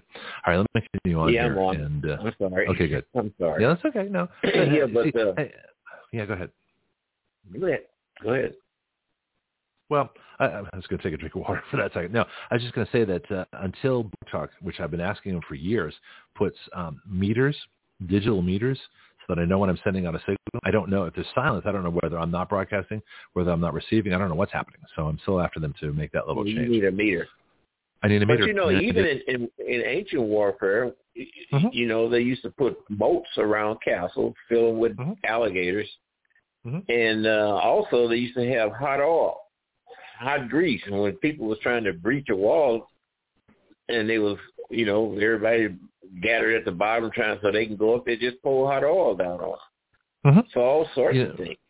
Yep, they had the the what was that uh, the the slingshot, the one that actually uh, the Trebia or the Trebinet or the catapult. I forget what it's called. Catapult. Yeah, but the catapult, but it was a different catapult. It actually had a had a weight and it accelerated. It didn't just launch. It was something um, that actually had a rock and it spun. It spun uh, quite a ways but to, to launch. Uh, it had a counterweight on it. It wasn't just a, a, a sling of, of uh, you know, rubber band or, or, or things like that, or of, uh, but it actually had a weighted like rock. Olympic, an Olympic game kind of hammer throw. Yeah, exactly. It accelerated the and made the made the, the, the rocks go a whole lot further. Do you know what's interesting too? If you ever studied the history of, of the longbow and the crossbow, as infantry weapons. Those were were, were devastating, mm-hmm. you know. And the British longbow, British and soldier, could, they had you know, uh, know, torpedoes, the first torpedoes was those deals that used to skip across the water and run into the side of a ship and burn uh-huh. it. It was a fireball. Yeah, Greek fire. That's an ancient device. Yeah, but they would skip they would skip along and they hit the wooden ships with uh with these cannon shells and uh, of course they put holes in it, especially if they hit below the water line or or at the water line, the ship mm-hmm. would sink. Yeah, it's fascinating. Warfare is, is is quite fascinating, but uh you know, me being an, an archery fan, um, you know, I've got I have, in fact I'm waiting for my local mm-hmm. range to get set up. But I love art. The Romans had those 18 foot lances. Remember them? Well, I can't. I'm asking you as if you were participating but they had those lances that was about 20 feet long. Yep. And look at the damage that could do. Yeah, Roman weapons were amazing too. They had the gladius, which is the shorter sword. They had a, another one, which is a longer sword. Um, you look at uh, sword warfare is fascinating too. We remember we did that show on dueling, you know, so we could get rid of a lot of lawyers if we could bring back dueling. You know, not not to the death, but just a first cut. Oh yeah. But if, you, but yeah. if you've got the, the the courage of your conviction to stand up with the sword, you know, risking death potentially, um, but uh, you believe in your your position. And if you're not willing to duel for it, then uh, you don't have a lot of conviction. We talked about that earlier. Mm-hmm. Let me get back to this article here. Uh, it says this truth came to light, talking about uh, the evil. Of, we we did this earlier in the show, contrasting the charge of the Light Brigade with Flanders Fields in terms of writing about war. Anyway, this truth came to light, back to the article, in the nonsense verse of the Dada movement and the nightmare paintings of the Surrealists, who denounced the obscenities of armed conflict. Winter also notes that soldiers writing popular memoirs helped expose realities of World War I to millions back home. See, World War One was was talked about, and there were videos, uh, there were movies made of it. World War II, there was a huge amount of documentation, and World and the Vietnam War was fought on television.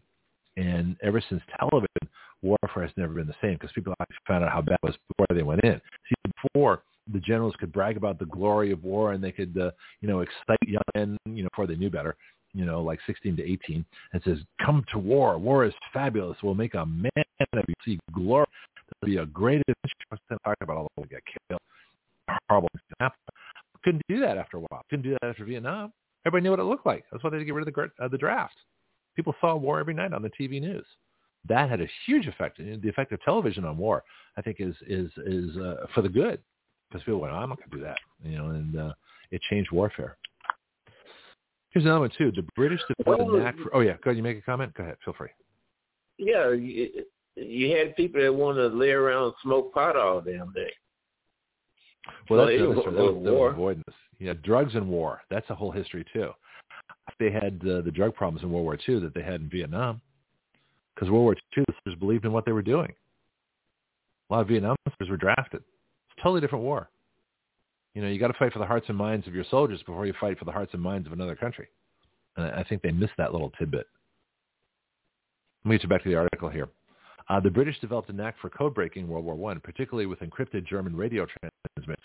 These advances later led to now famous intelligence gathering operations such as M8, GCHQ, don't know what that is, and the NSA, that's the National Security Administration in the United States.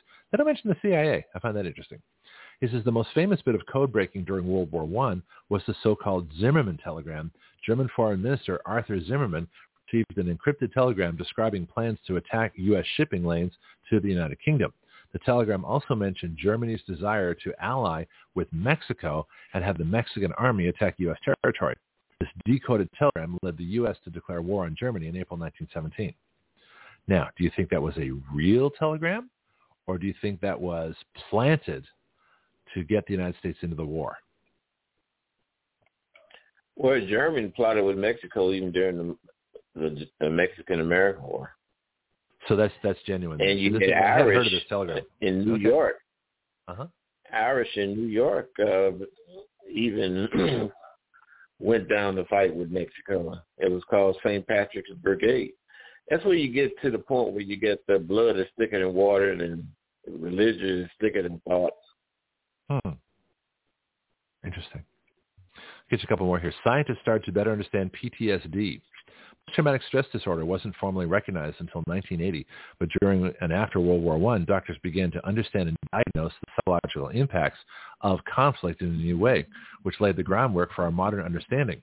During World War I, some medics thought the physical impact of explosions caused the war neurosis so many soldiers were experiencing, and that's also known as shell shock. We now better understand, thanks largely to the efforts of doctors and scientists during World War I, that the emotional stresses of war are to blame for the symptoms shown by thousands of soldiers coming home from the battlefield. Because so many World War I era soldiers, uh, 80,000 British soldiers by one estimate, were experiencing these symptoms in the safe confines of their homes, scientists and doctors began looking for answers. That's interesting. Well, that goes on. It, really did go on during uh, the Vietnam era. Mm-hmm. Yeah, people was coming back uh, crazy. I, I knew at least we had a couple of family members and uh, neighbors, and never did get over that. One guy, uh, uh, he left and went to Vietnam. He just bought a brand new uh, '64 Chevy Super Sport convertible. Oh wow! And he went to Vietnam and came back, and uh, he just walked the streets, never shaved, looked like a big, looked like a bear. Huh. Yeah, no, this is, this is one of the tragedies of wars. You know, not all war. You know, it's not all people that are killed. It's not all the people that you see, obviously, you know, uh, injured, crippled. Uh, there's a lot of, you know, the mental injuries, the traumatic brain injuries. Something I looked into with A Hero. I, I do a lot of uh, veteran stuff. Well, not as much as I should, but um, you know, the traumatic brain injuries and some of the different things that go on uh, with soldiers, PTSD. These are huge. Uh, these are real problems, and it, it's not really dealt with. And we still have a ridiculous suicide rate, ridiculously high of soldiers. Still, I think it's 22 a day. You know, that's people then were killed in, in the conflicts. So we really have to start questioning this permanent war class. You know, and uh, it's really, a, you know, it's up to us to tell Congress, and I tell them all the time. But uh, they, we need millions of people saying, "Stop these ridiculous wars. We are not going to be permanently at war." And you look at um, the soldiers that came back from Afghanistan and Iraq that were crippled. I, I say all were crippled with IEDs, improvised explosive devices. So who are we really fighting over there? You know, we were fighting to not get hit by IEDs. You know, I so few. I mean, there were people that were shot. Obviously, it's combat, but most of the people seem to me, and this is just anecdotal. This is just my observation, seem to have been crippled by explosions, by by mines and uh, various other explosive devices.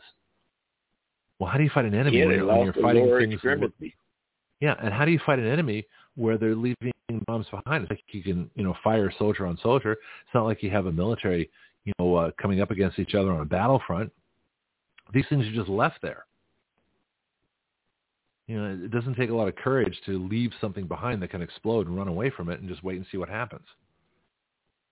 That's you know that was one of the biggest reasons not to send our troops in. Well, Why know, would you send troops in an area with improvised remember, explosive devices?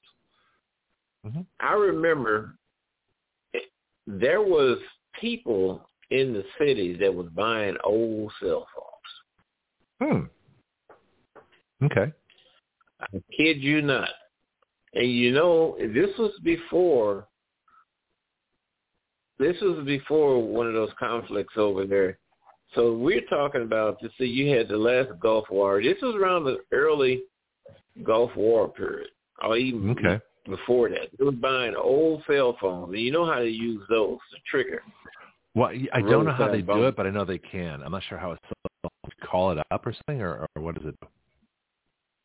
Yeah, you call a number, and okay. they use the circuitry to trigger a detonator device, a smaller one which triggers the larger bomb. Okay. But honest to goodness, there was there was people used to be in their cars and they have a sign up. We will buy your old cell phone, mm-hmm. and I always wonder. And, and you know, at the time when you said you don't give it a second thought, but mm-hmm. now you see how things was used, and you say, you know, when I remember people were selling, buying the old cell phones. You could take another old Nokia, and uh maybe even the flip phones, but especially those old Nokia phones that look like uh, about the size of a two packs of gum, mm-hmm. and they was buying them. So you wonder what I mean, what was that all about, and how did hmm. it correlate with their usage that was uh, cell phones were being used in the detonating the roadside bombs? Well, it makes sense. Now, if you use a cell phone in a bomb, do you have to have the cell phone as part of the bomb? Does it have to be wired into the, the detonation device, or can it be a remote thing? It has to be on the bomb itself, right? Yeah, the ringer. The ringer with the ringer because it takes more power to ring a ringer than it does to operate the phone, and that's what they do. They call the phone. Okay. And the circuitry, they, they, they connect the electric circuitry of the phone to the electric detonating device of, of the bomb. So these to the detonating device of the bomb, yes. So these, these aren't uh, these aren't explosive devices with a remote fuse just waiting like a mine waiting for a ship to come by. There's people actually watching these things and knowing the number. They're, watching, watching from, a distance. Absolutely. And and, oh, I see how it works. See, I didn't know that. That's interesting. So what is it about our military that they kept doing this? Why would this is almost like World War One? You know, if you know that these improvised explosive devices are out there, that if, if people are watching from a distance with phones, why would you send people down the main roads? Why wouldn't you send people down it a was, place? It was in the beginning because later on they used to put jamming devices. You know, in those areas, and even in some protest areas, you can't use your phone because they got jamming devices on your Oh, signal. Okay. Like that one? That's the, that's the market opening. So. okay. Do you have another? Do you have your computer going? Do you want to do some trading? I mean, I, I can I can handle the last half hour, but uh, do you, do you have work to do? Yeah, I gotta go. It's, it, but uh, I really, uh, I, you know, you got some shows like the one with Brianna, the, the young lady, the, the uh, high schoolers, and the, Yeah. I really got a kick out of Wendy and the scientist now that you, the science teacher that you have coming on, and also on uh, Fridays when you have a DC group and That's you have a very interesting group. There's, there's room for more.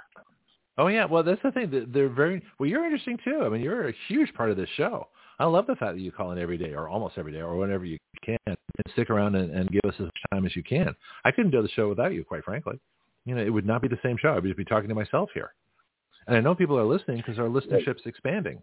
You know, we have uh, we're getting huge growth in Australia, Canada, uh, and uh, the United Kingdom. You know, so we're getting a lot of uh, of extra listeners. We're getting new countries. Sri Lanka listens.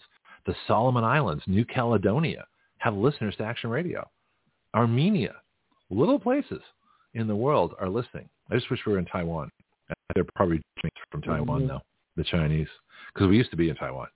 Um, but uh, yeah, yeah, it's fascinating how it goes. Okay, well, I'm going to continue. I got maybe uh, one or two more of these articles to do. Uh, I want to finish this one. Uh, do you have another minute, or do you got to go? Yeah, go ahead. Let's go for it. So this one is War States an economic powerhouse. This is prior to World War One. The U.S. primarily a debtor country, huh, like we are now. That changed with World War One in a big way. Hugh uh, Rockoff, R-O-C-K-O-F-F, of Rutgers University, it's an interesting name, uh, says the turnaround was dramatic. The U.S. emerged from the Great War as a net as net creditors to the tune of $6.4 billion, which of course today be, you know, billions and billions of dollars. This later led to New York being considered the de facto financial capital of the world, a spot previously held by London. Rockoff also says that World War I taught the federal government how to play an important positive role in the economy. Well, I would question that. I think it's a, it's a decidedly negative role in the economy, but it's a, I would say it's a big role in the economy. Anyway, it put to good use in the Great Depression. Well, I would disagree with that too. But it's interesting that uh, the, the government, you know, uh, play because World War One, the, the, the European countries were devastated, Russia uh, included. Russia, Germany, France, uh, England, um, and later Spain in World War II. They're all devastated by war. At World War II, these countries were devastated. Japan, you know, China, were all devastated by World War II. So it seems like twice in history we've come in at the end of the war and we have the, the biggest economy of it. War, world war actually good for the United States if you want to be purely callous about it and give it uh, an objective economic look. That uh, our economy tends to improve. You know, when people with the factories left after the rest of the world's at war because their territory gets destroyed, but ours doesn't. That's interesting. I didn't know it happened in World War One also. Well, United States have never had those type wars on its soil, but America was so great at that because of its uh, mm-hmm. mechanization, the ability of it to, you know, you came out with the three automobile makers, then you had the airplane. You know, you the United States have done a tremendous things with its manufacture of aircraft. Mm-hmm. and those individuals, whether it was your Lockheed, your and uh those guys, you know, even the what was the stealth bomber that didn't fly. So Mhm. we've had some people in this country who have had some highly innovative mind. Westinghouse, your Tesla, your Ford, your your Rockefeller groups. It's just Mhm. tremendous. the computer guys, uh, Jobs and Wozniak. You know, the Wright brothers. Yeah. Uh, there's a lot of. Uh, yeah. Mm-hmm. Some of those guys radio. done those inventions in their garage. Yeah. well, did you ever see that commercial? There's a commercial on that too. The computer was invented in a garage. The airplane was invented in a garage. You know, they failed to say it was white guys because that would be politically incorrect. I uh, knew. I knew when I was, you know, one of my foremen, his son is actually mm-hmm. his son-in-law, and another guy. They was experimenting with making wafers in his garage using mm-hmm. these chemicals that was burning them up. You know. Yeah. But mm-hmm. uh I mean, if I had a garage, Action Radio might have started a garage. I, you know, I'm the only one here, so I started in, you know, in my main room. so you know, this is, you know, same with my computer, and my microphone. My Garages were workshops where a lot of experiments went on, and that's good. Yeah. You don't have that nowadays. No, but we have a culture of innovation. You know, America prides itself on individuality, individual achievement. Most nations don't do that. You know, there's a reason that the United States has most of the Nobel prizes for, uh, you know, chemistry, physics, um, uh, industry, writing, and things like that, because we have innovative people. We we pride ourselves on being innovative. Well, they don't so much now. The Marxists, as the Marxists take over, they're breeding out our innovation. But those of us in our generation, you know, we are inventors. We That's are creators. Right. Action, yeah. you know, Action Radio. You know, I, I, you know, mm-hmm. it was Action Radio was created in the United States. You know, in a, in a U.S. environment of uh, of creativity. And this is one. This is my my creation. So so people are creating things all the time. You know, your local donut shop that comes with a, comes up with a better donut. You know, your local uh, anything, some computer program that has a new way of doing things. The internet was an American invention. Uh, came to the de- Defense Department. You know, the phone, I, uh, the light bulb. When I was in school, we was cracking uh-huh. oil. You know that we we had a, a science class, science uh, science hour, uh, uh-huh. where we had. Uh, uh, apparatus that would frack oil, take oil, hmm. turn into gasoline, diesel fuel. Yeah. You mean refine oil? They don't do they, that. They weren't fracking it. That they is were, a tragedy. Yeah, they're refining it. Well, they don't teach science in schools. They teach uh, social theory. They don't teach history in school. They teach social studies. They don't. They teach. Uh, it's it's a socialist government indoctrination. They don't teach things that kids need to know. You know, I mean, all the, all the stuff we talk about, this part of the reason I talk about this stuff on the show to expose people to things that uh, they might never have been exposed to. In this case, World War One. You know, that's what this day is. This day is the end of World War One. That's why I'm talking about this. Everybody else will talk about Veterans Day and more power to them. That's absolutely fine. But I need to talk about World War One because it's not being talked about. Yeah, we had uh, home economics where the, the girls would bake cakes, bake uh, rolls, and I mean, it was just tremendous the things that we had. yeah, let me tell you about that. That's interesting. Learning. We had the first class, you know, my class in junior high uh, when I came it was the I think uh, the second year it was it was ninth grade, uh, and that was the first year that the no yeah because ninth grade was still in junior high, but that was the year that uh, the, the guys took home ec and and, and uh, the women were in shop so they so they uh, they actually traded. It hadn't been done before. So they said, oh, we you know. So, so it was like a dare. I think it was about the time that Bobby Riggs was playing Billie Jean King in tennis, where Bobby Riggs said, oh, men can mm-hmm. always beat women in tennis. And he's this old guy, right? I mean, we knew he was going to lose, but uh, he's yeah, women men are always better. Of course, Billie Jean King is young and healthy, and a you know world class tennis player, and Bobby Riggs is this older, has been tennis guy. Of course, he was going to lose, but that wasn't the point. He was having fun with it. But because of that, men and women started doing different things. So we had the guys taking cooking classes and the home ec classes, and we had uh, the women taking uh, wood shop, metal shop, things like that. It was really great. You know, it was fun time. We had. Uh, I went to a technical high school. Mm-hmm. We had auto mechanics, body mechanics. We had aero mechanics. They had real planes in there that people were working on. Avionics. Wow, that's great. Sheet metal, electricity, mm-hmm. pre-med, nursing. You know, it's almost like all high school, all high school should have a tech. Yeah. What was it called? I'm sorry, I interrupted. O'Fallon Tech. Interesting. Yeah, it, it'd be nice if all high schools had a technical component to them. You know, so people could learn these things and try them, or at least one high school in town had mm-hmm. it. If people wanted to go there, they could. Let me give you another uh, thing here. World War One saved BP and helped usher the age of oil. BP is British Petroleum. Before World War One, British Petroleum was known as, as Anglo-Persian Oil Company. I didn't know that. At the time, the company wasn't very successful. In fact, it wasn't for Winston Churchill's, if it wasn't for, be if it weren't for, if it, if it wasn't for Winston Churchill's decision to build faster warships that ran on oil instead of coal, BP might have gone bankrupt. That's interesting. Instead, the oil industry flourished thanks largely to the World War I. Oil became incredibly important to keeping the newly mechanized style of warfare going. Protecting oil supplies became a huge part of the strategy of warfare, just as it is today. That's why we have a strategic petroleum reserve, folks, and the fact that Brandon's, you know, totally destroying it um, for the efforts to uh, to to try and win the election and, and make his economy look better while cutting off the supply at the other end. This is interesting. So well, Anglo Anglo Persian was actually that was that's Iran, and we gave them or showed them the technology for drilling. Uh huh. Well, Aramco is another one, the Arab American Oil Company. That's that's another huge thing. That was so later. The British.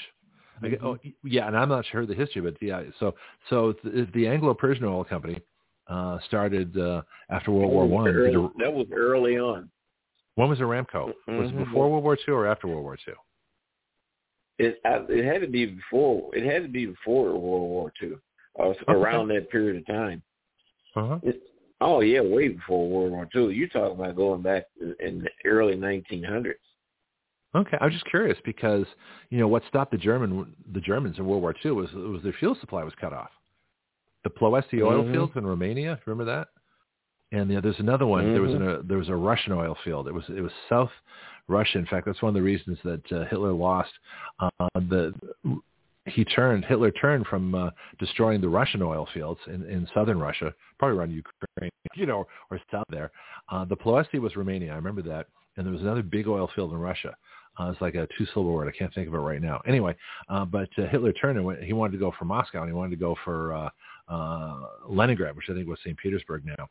Um, and because of that strategy, the Russians kept all their fuel, kept the tanks going, their T-34 tanks, you know, which was a better tank than the than the German, you know, Tiger. Well, not in the Tiger, but German, the, the standard German Panzer tank. Uh, of course, our tanks sucked because they used gasoline and they were thin and the guns weren't powerful enough. The thing that uh, Germany had, had was them big 80 guns, 80 millimeter guns. Man, them, oh yeah, were some monsters. Ours were what 60? I mean, our cannons were not big enough on our Sherman tanks. They just weren't. You know, and because they used gasoline, they were highly flammable. German tanks, Russian tanks always use diesel. Diesel is much less flammable. Anyway, it's interesting. Oil played a played a huge part in the war, but Germany was the, the the Luftwaffe especially was cut off when they ran out of fuel. That's what they tried, which is good. But they also remember the V one and the V two. Those ran on on those are liquid fueled rockets. Fascinating the word technology. Modern surgery. The next headline: Modern surgery was born in World War One. Journalist Paul Benkemon argues that surgery as we know it was born during World War I. Fighting in the trenches led to many soldiers needing reconstructive facial surgery using skin grafts, yeah, because of the artillery. So-called broken faces even had a union to support them, the Union de Blesses de la Fesse et de la Tête, that's face and head, association of wounded to the face and the head. Oh, there we go. There's a translation. Thank you. Advances made while working in the broken faces led to later revolutions in the fields of oral, mal- oh, uh, maxillofacial, and plastic surgery. That's really interesting because World War, the Civil War, when they learned about infections and when they did amputations and things like that. That's when they first discovered infections. They started boiling water and, you know, boiling the surgical instruments, if I remember. Uh, and World War One, it looks like they, they did reconstructive surgery. Yeah, the broken faces that didn't work properly, uh, and then they stopped wearing the helmets, and then the artillery shells rained down on these guys, and they literally there is a society of broken faces. That's what they called them in World War One. the next one's funny. I'm sorry.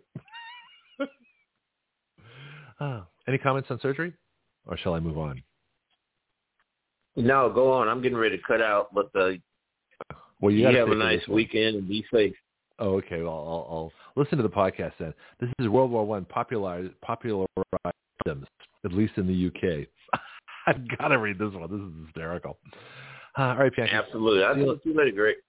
Okay. Thanks very much. You take care. So here we go. World War One popularized condoms, at least in the UK. Surgeon Sage says only a poor boob pays his money, loses his watch, gets the SIF, that's S-Y-P-H, that's syphilis, and brags that he's had a good time. Yeah, don't be a poor boob. This is a few of the many common ailments suffered by World War I soldiers were STDs. Who knew, right? I think it's 5%. Wow, that's pretty high. 5% of British and Empire soldiers suffer from VD. Those would be venereal diseases, diseases, what we now call, you know, STDs or sexually transmitted diseases. I think there's a new term too. Uh, I forgot what it's called, but anyway, there's, there's a new term. Anyway, it says, and the U.S. Army discharged more than 10,000 men because of STDs. That's a loss of an enlistment of 7 million man days, however they calculate that. Uh, men often visited local brothels to try to escape the horrors of battle. That makes sense. The UK decided to do something about it in 1917, and began issuing condoms to troops. Historian A.J.P. Taylor credits this with making condoms popular in the UK. The U.S. was not quite as proactive. They issued a prophylactic kit meant to treat certain STDs after contraction. It wasn't until World War II that the U.S. distributed condoms to the soldiers. I always remember that famous scene in, uh, there was a movie, The Big Red One. Lee Marvin uh, plays a platoon commander. He's got uh, four four young guys with him, and they go all the way through World War II. And, one scene, I think, in Normandy or, or somewhere, they have to do a landing, and of course they have to put their condoms over their M1 Garand rifles. Uh, it's pretty interesting. Oh, here's another one. Kotex seconds were invented by Red Cross nurses during World War One. More things I didn't know. American company Kimberly Clark developed a super absorptive, absorb, absor, absorptive uh, cotton alternative called Cell Cellucotton in 1914. Once the U.S. entered World War I in 1917, Kimberly Clark increased production of the material for use as surgical dress on the front line. So the, what kind of material for surgical dress? This is interesting. Right? Red Cross nurses working on battlefields recognized another use for it as maxi pads. When World War I ended, Kimberly Clark repurchased the surplus Cellu cotton from the military and started producing Kotex cotton texture sanitary towels in 1920. Interesting. Wireless technology, that's radios. Wireless technology developed rapidly during World War I. Modern smartphones and wireless headsets owe a lot to the technological innovation of World War I. Transmitter and receiver technology improved significantly during the conflict and required far less power than before. Using wireless sets, without wires, wireless, okay, sets to triangulate signals and locate enemy radios was another major innovation. That's where triangulation comes from, right? You have two uh, two stations send out a signal, and when those signals cross, that's where the uh, that's where the enemy is, right? Wireless didn't necessarily mean portable. However, in 1916, wireless communication sets for airplanes weighed 300 pounds. yeah, they're better. So that's where your phones come from. It's interesting. Oh, here we go. Pilates was invented inside a World War I internment camp. Interesting. The wildly popular 21st century exercise routine known as Pilates developed during World War I. The man behind the fitness craze known as Pilates, makes sense, German boxer and bodybuilder Joseph Hubertus Pilates, developed his method while in a British internment camp during World War I. Joseph Pilates used springs and straps from the beds which later developed into spring-based equipment used in Pilates today. This is fascinating, right? After World War I, Joseph Pilates returned to Germany for a few years and further, his, and further developed his exercise regimen before moving to New York in 1925, smart man, and opened up his first body controlling uh, contrology, body contrology studio with his wife, Clara. That's great. It's, it's, all these things. So wartime, you know, for all the destruction of war, it's also when some of our greatest innovations are made. So what we want to do is, is gear up so we make these innovations and not have to uh, have more uh, where all these resources get put to uh, good use in terms of uh, developments in technology and listen. Here's the next one. World War I added many words and phrases to the English language. Oh, here we go. World War I either spawned or popularized dozens of English words and phrases still widely used today. a new term for lice, chow for food, to scrounge, to search and pilfer, and fed up, to be disgusted with it all, uh, all day from World War I as well as the British Great War, the Americans preferred World War. There is also cannon fodder, cushy, foxholes, zeroing in, and dud, which is an unexploded incendiary device. Prior to its use in World War II, uh, atomic bomb was coined by, in 1914 by author H.G. Wells. I didn't know that. Flamethrowers were developed during World War I. Yeah, these are really disgusting.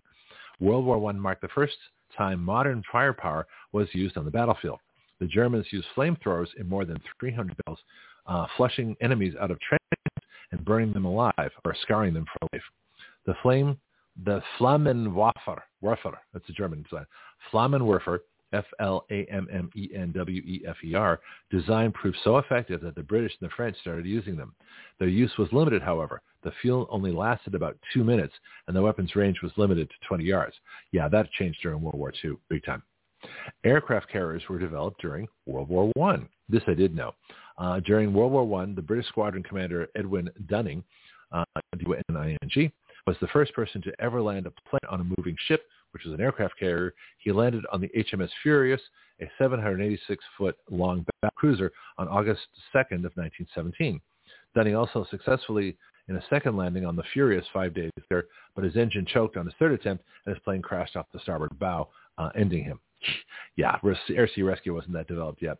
The Furious was also used in World War II before being sold for scrap in 1948. Yeah, the first American to land on a ship actually happened in San Francisco Bay. I know this was my tour uh, in San Francisco. Eugene Ely uh, landed on a battleship that they had a wooden deck built. Was that World War One. In fact, I think it might have been 1919 or 1920. But uh, that's how we started with aircraft carriers. And of course, they were made great use of uh, in World War II. And now, because of missiles, I think are largely um, obsolete. Oh, that was controversial. Yeah, well, we'll talk. Call me up. 215-383-3832. I'm the only one here right now. It's just me. Here's another one. Artificial nitrates used as explosives in World War I are still used today in agriculture. Developed artificial nitrates to create explosives shortly before World War I because their natural nitrate source, Chilean guano deposits, that's poop, was in short supply. This innovation was lethal during World War I, but now helps to sustain one-third of the Earth's population as ammonia nitrate fertilizer. Uh, that's also the bomb used at Oklahoma City. Uh, whether, in fact, it actually destroyed the Murrah building or demolition charges destroyed it is still a matter of contention. But there was an ANFO. Have you heard of an ANFO bomb? It's a ammonia nitrate fertilizer bomb. It's also explosive. Back to the article. Converting atmospheric nitrogen into ammonia essentially out of thin air using only high pressure and high temperatures prolonged the conflict for years. This process, slightly tweaked, also happens to make an excellent fertilizer. Well, that's interesting. Bombs and fertilizer. Well, that, that is interesting, okay? Fritz Haber, a German chemist who developed this process, won the Nobel Prize in 1918 as a, as a result. This is the person that Bianchi talked about earlier.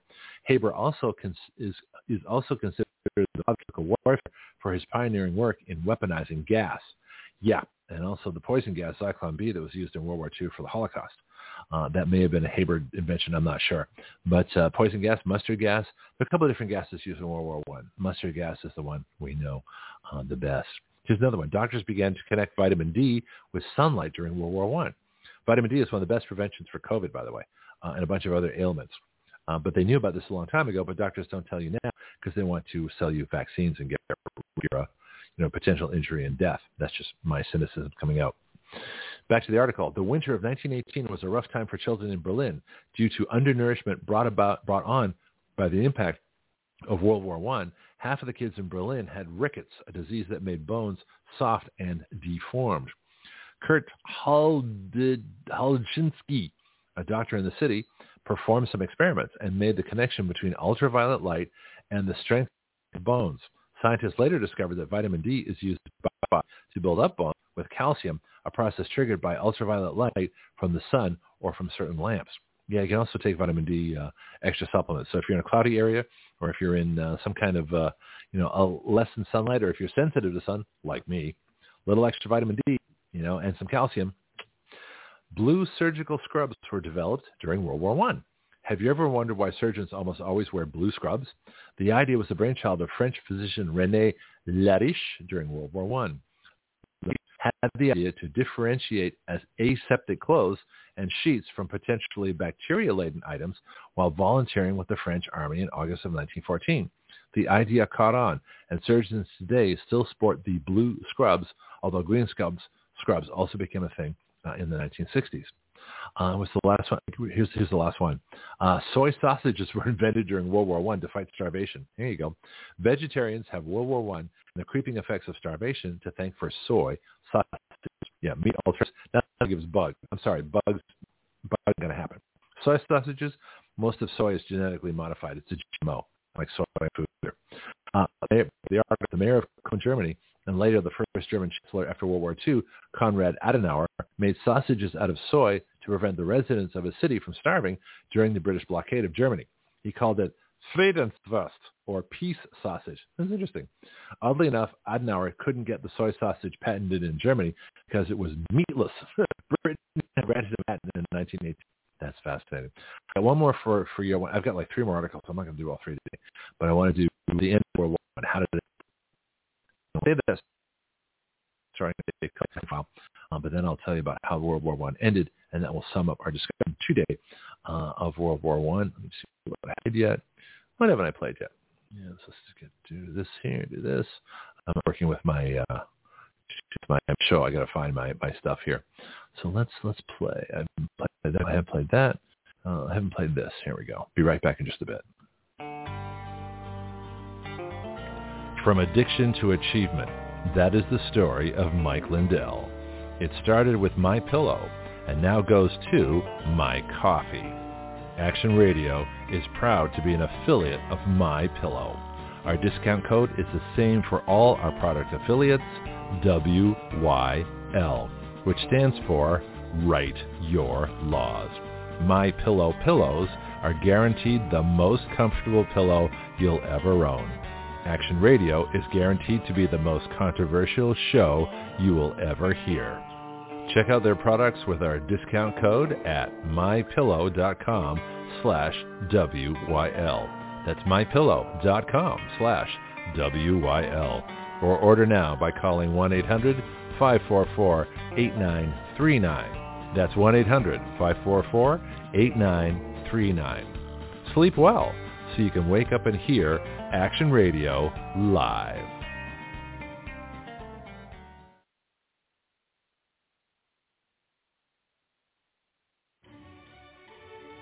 Hello, this is Greg Penglis for our newest shooting range here in Milton, Florida. Stand your ground.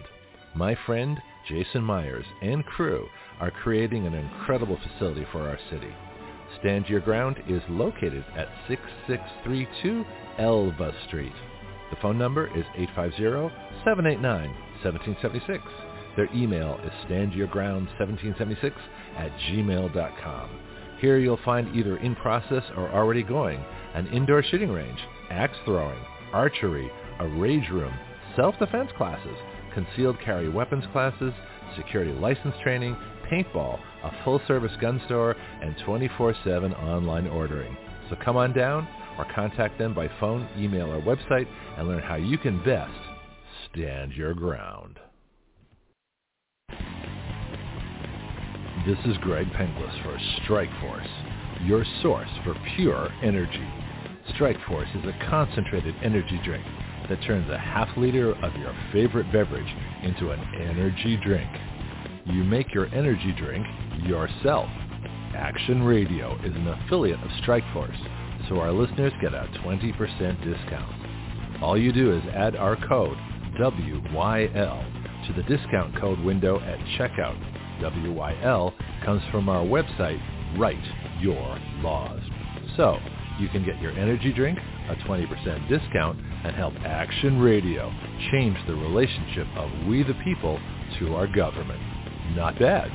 Strikeforce is at strikeforceenergy.com. That's strikeforceenergy.com. Start your engines.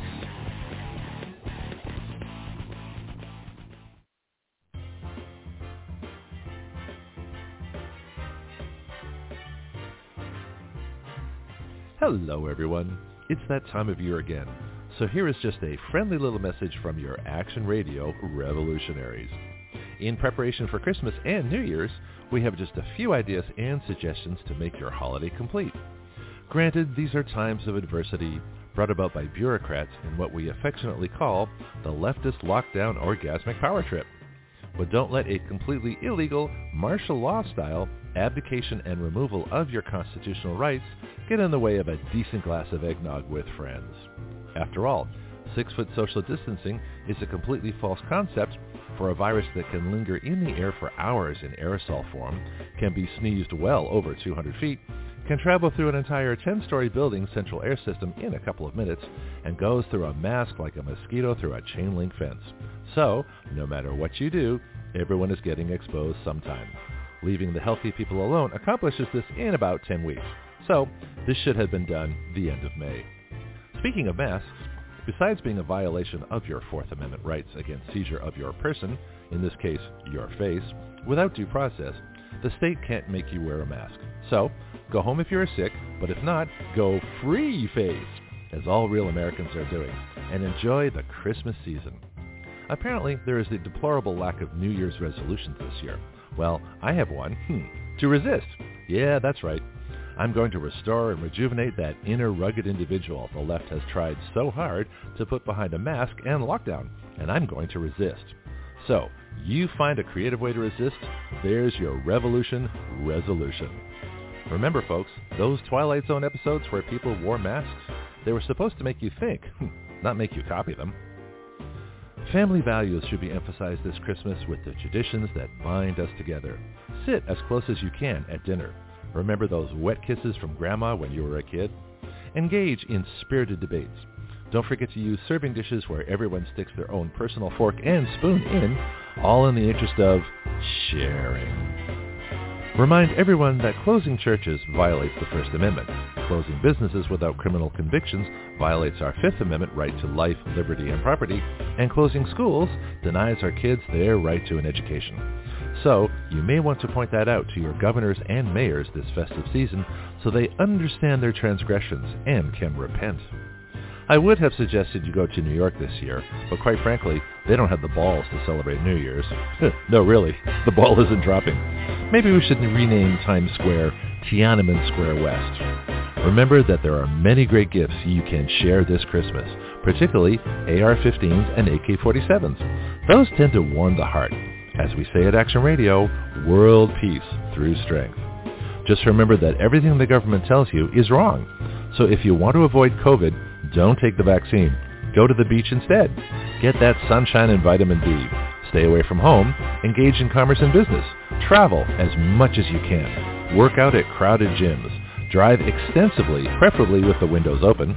Patronize businesses that are in open rebellion. And resist, resist, resist the doctor dictatorship. In closing, let me just say Merry Christmas, Happy New Year, and Happy Hanukkah. Muslims, you don't have a holiday at this time, so just go eat Chinese food on Christmas Eve and meet some really nice Jewish folks. Hey, they might be your neighbors. This is Greg Penglis for Action Radio.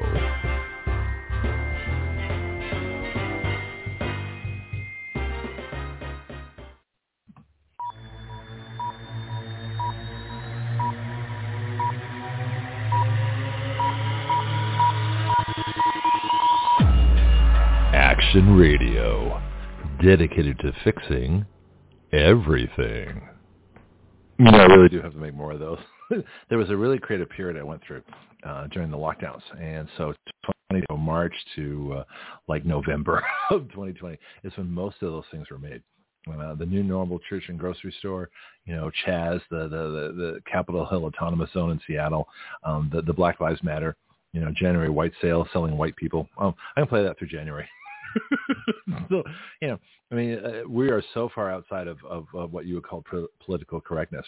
The only thing that saves us is the fact that we're so censored by big tech uh, uh, censorship that a lot of folks haven't discovered all the really cool uh, they will, and that's when the real trouble really starts. All right, so I found this is from the BBC. Uh, so this is British Broadcasting Corporation. Uh, news round. How did World War One come to an end? and this is written the 9th of November 2018. See if I can find an author. I guess I don't have an author. It's a BBC production. This is World War One was the first war that truly affected the whole world. It started in 1914 and ended in 1918. Let's double check that broadcasting here. Yeah, okay. I just, you know, me paranoid, but again, no levels. Uh, World War One started in 1914 and ended in 1918. It was fought on battlefields across the world between the Triple Entente, that's Great Britain, France, and Russia, and a group of countries made up of Germany, Austria, Hungary, and other powers like Bulgaria and the Ottoman Empire. As the war continued, other countries joined in, in, on both sides, and the fighting didn't just take place in the trenches in Europe, but also in Africa, the Middle East, and Asia. It became known as the Great War because it affected people all over the world and was the biggest war ever known. New weapons and technologies were used that enabled new ways of fighting, which caused destruction on a scale that had never been seen before. Millions of people, both soldiers and ordinary citizens, lost their lives as a result of the fighting. On, 11, on the 11th of November, 1918, the guns fell silent and World War I came to an end. This year, we remember 100 years since this happened. So this would have been uh, November 2018. Uh, so yeah, so we're, it's 104 years uh, since World War One. It was November 11th, which is today. That's why we're doing this today. Excuse me. It says, how did World War One come to an end? In April 1917, the U.S. declared war on Germany. American troops went into action just over a year later on the side of the Triple Entente. Germany and its allies knew that they had to launch a big offensive if they were to win the war before too many U.S. troops arrived, as they were a very powerful nation. That would be us. This is, this is from the BBC. This is British, British writing here. It says not only that, but the American soldiers were tired years of fighting like everybody else was. That's another reason for us not to have been there. They were exhausted. They'd lost millions of people. That war was going to end uh, at some point soon anyway. The only difference, the only question was how it was going to end. The worst possible way to end it was the way it ended when we sent our troops in, uh, tipped the balance, made Germany lose instead of all the nations just exhausting themselves and going home, which is what they should have done but that's not how it worked out. Article says the German soldiers attempted to push Britain and its allies back with a series of offensive uh, or attacks.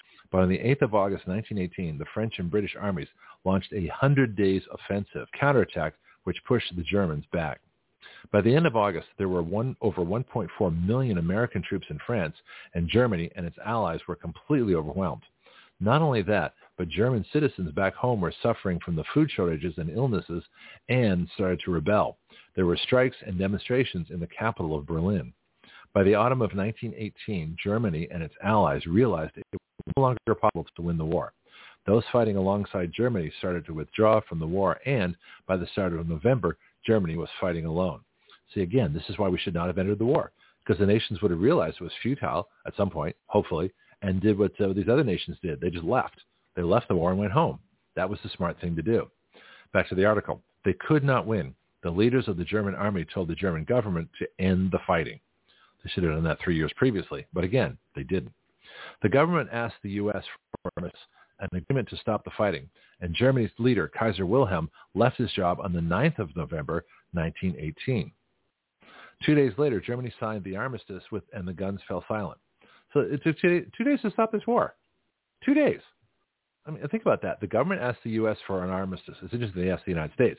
I guess we were the dominant power at that point in the war. An agreement to stop the fighting, and Germany's leader, Kaiser Wilhelm, left his job on the 9th of November, 1918. Two days later, two days later, right? Germany was silent. The fighting stopped at 11 a.m. on the 11th day of the 11th month. And then it says, what happened when the war ended? Across the UK, there were huge parties in the streets uh, as Big Ben, which had silence during the war, rang out once more. But despite the celebrations, there were deep there was deep sadness. No conflict before World War I had been so devastating. Most families in the UK had lost someone they loved. Millions of soldiers and ordinary citizens had lost their lives, and many more came home by injuries or mental trauma. Next one, why was there another world war? After the war, Britain, France, and the U.S. wanted to ensure that there was peace for a long time. They met up to decide how they could do this, but Germany, Austria, and Hungary were not invited. Yeah, that was dumb. Once they had made up their minds, they invited the other country leaders to meet them in Versailles in France, where they were presented with an agreement called the Treaty of Versailles. Germany was shocked by how strict the treaty was. For example, it said that it had to accept total blame for starting the war. That isn't true. It also demanded huge costs and repayments called reparations to be used to help rebuild civilian areas after the devastation. Well, Germany was devastated too, right? But many experts now say that these costs were were were for far higher for, than Germany could ever pay. Let me say that again. But many experts now say that these costs were far higher than Germany could ever pay. Not meeting these payments caused many people lots of problems in the following years. It has also been argued the results of penalties put on Germany in this treaty contributed to the causes of World War II. I agree completely. That's basically it. Um, so that's that article. I've got another one I could do. This, this. I'm kind of inspired now. This is a. This is one more here. There's the the British. Um, just, I'll take a look. And see if I want to do this one today too. Palestine and Britain: Forgotten Legacy of World War One that devastated the Middle East. Yeah, I'm feeling kind of inspired. I like to do complete shows. I like to have shows where you know everything that's uh, supposed to be in a show is in a show, so you can listen when you want, take a break, uh, do whatever um, to uh, to listen in bits and pieces. This one's from a website called The Conversation. I have not read this article. Uh, it hit upon me about five minutes before the show. I should look into what happened in the Middle East. So this, I'll be reading this fresh uh, with you guys. Palestine and Britain, forgotten legacy of World War One that devastated the Middle East. And this was written on November 12th, 2018. So this is the day after the anniversary um, of World War I ended. This is for those of us of an age who only peace in Europe the, this, the centenary, in other words, the 100 years of the end of World War I is an opportunity to learn something of the extreme consequences of the failure to solve political differences peacefully. And when the world marked the 100th anniversary of the armistice, millions fell silent to remember the pain and sacrifice of that conflict. But another anniversary that fell this year, that of the end of the British mandate for Palestine in 1948, a seminal moment in the conflict that continues to this day, has been largely ignored should not be. Britain's role was pivotal, and if it is forgotten in the UK, it is remembered in the Middle East. Yes, much forgotten here too in the United States. Uh, another reason I like to uh, go over these, these facts of history from different perspectives. In other words, other nations. Article says, for one of the consequences of the end of World War I was the collapse of the Ottoman Empire. The December before the armistice in November 1918, troops under the command of General Sir Edmund Allenby, nicknamed the Bull, captured Jerusalem after the end of the League of Nations, the precursor to the United Nations, that was Woodrow Wilson's idea, stupid as it was, the League of Nations mandated, in other words, handed over what was then Palestine to British rule. That rule lasted until 1948. Then the British withdrew. The region's Jewish and Arab populations were left to fight it out. The Jewish forces prevailed, and in May 1948, the State of Israel was declared. The conflict is remembered by Israelis as the War, for, War of Independence, by the Palestinians as al-Nakba, the catastrophe. In Britain, after a period during which the purpose of the mandate was never entirely clear to most of those serving in Palestine, as Naomi Shepherd put in her 1999 book, Plowing Sand, British Rule in Palestine, is barely remembered at all. I haven't decided whether I'm for or against this article yet. Well, I'm going to continue further, but it seems to be making sense so far. Uh, it says, in a sense, this is all the more surprising because of the scale of British involvement. The numbers are staggering today. The National Army Museum website gives a figure of 100,000 British troops in Palestine in 1947. Remember, this is two years after they fought World War II. So, I mean, I didn't know they had 100,000 British troops left over, but they did. Apparently they did. 100,000 British troops in Palestine in 1947 compared to a total of 78,000 fully trained troops in the entire British Army in 2017. Well, there you go. In another sense, it is not. The task faced by the mandate authorities was not easy. They left the region riven by conflict, which continues to this day. Seeking international Jewish support during World War I, Britain had, the words of the late historian Eric Hobsbawm, incautiously and ambiguously promised to establish a national home for the Jews in Palestine. The Balfour Declaration, that's B-A-L-F-O-U-R declaration, as the pledge was known, was made in 1917. Its centenary in, in 2017 was barely noticeable was barely noticeable compared to the attention the armistice had generated. Like the end of the mandate, the Balfour Declaration, Britain has mostly preferred to forget. The same cannot be said in the land that was mandate Palestine. It says no brass bands, the next section. As a correspondent newly arrived in Gaza to take up posting during the second Palestine, Palestinian intifada or, other, or the uprising against Israel, I was soon welcomed by an el- elderly resident by, of a refugee camp. Oh, a first-hand account here. Is kind of interesting. I get rid of a pop-up thing here. Let's see if we can. Okay, good. I said, and then chastised by the same gentleman for the Balfour Declaration. The year was 2002, but he traced his wretched fate, his breeze-blocked house, had just been demolished by the Israeli army to that document from 1917. In his memoir, Ever the Diplomat, the former British ambassador to Israel, Sherard Cowper, Cowper Coles, recalled an encounter where he witnessed between the then Israeli Prime Minister Ariel Sharon and the British Middle East envoy Lord Levy, or Levy, I guess it's Levy. An increasingly undiplomatic exchange ended when Sharon's massive fist came thumping down on the table as he shouted, the British mandate is over. It is hard to imagine now, but when the mandate did end in 1948, it was a huge story in the British press. Research for my book, headline for my book, and the author's book, obviously I got a link to that. Headlines from the Holy Land reporting the Israeli-Palestinian conflict led me to archived newspaper articles where the first draft of the history of that era was written. The morning that British rule ended, May 14, 1948, the Daily Mirror did its best to rouse patriotic pride. When British rule began, says the Colonial Office, Palestine was primitive and underdeveloped. The population of 750,000 were disease-ridden and poor, but new methods of farming were introduced, medical services provided, roads and railways built, water supplies improved, malaria wiped out. Isn't that big of the British? this is by Beth Daley, editor and general manager. That's oh that oh she has a message. Uh, who wrote this article? Seeing it back up again. I think it was uh, conversation. Apparently the authors are they're talking about their book. Anyway, let me see if I can finish. We're almost done here. Uh, so, so this is worth looking into. I look at, I have to look more into this history here. It says the next day's Daily Mail painted the stirring picture of the weather-beaten, sun-dried Union Jack, which had flown over British headquarters in Jerusalem, being brought back to the Airways Terminal Building at Victoria in central London. That's the train station. Where the story has found its way into contemporary newspapers, it has had a fraction of the attention granted to the end of World War I in Europe. A lack of public commemoration suggests combination of ignorance and shame. There were no brass bands played when they came back. It's kind of like Vietnam, right? They, they were treated as if they'd been involved in something dirty, almost definitely like Vietnam. The organizer of the Palestine Veterans Association told the Sunday Times recently, ignoring anniversaries such as those, especially at a time when the poppy appeal is given ever greater public prominence, uh, amounts to selective commemoration, which acts against learning from military and diplomatic mistakes. Yeah, so that's uh, that's I, am more, into this because uh, we had when Clare Lopez was on, she talked about the history of Palestine uh, and the British Mandate, and once it was over, you know, Israel was there. The Palestinians, uh, there was never a Palestinian state; it was never declared a state, uh, unlike the state of Israel. Uh, and so the Palestinians were basically refugees from other Arab countries. Uh, and so the idea of a two-state solution for people that never had a state is rather interesting. So anyway, we're going to look more into this, but that's my show for today. And so it's been it's been a pleasure going over all these different things and hopefully bringing some history that you heard of or thought of. Now, of course, you can do more research on your own. But I'll be back Monday probably uh, on something maybe the uh, uh, the Ukraine is the world's greatest money laundering bank. I think that's what I might be talking about. But we'll see. We'll see how it goes. You never know. Anyway, Action Radio. We've got if you want to sponsor us, we've got a couple of places, and I'm going to look for a new one. Um, we've got GiveSendGo. Uh, dot com slash action radio.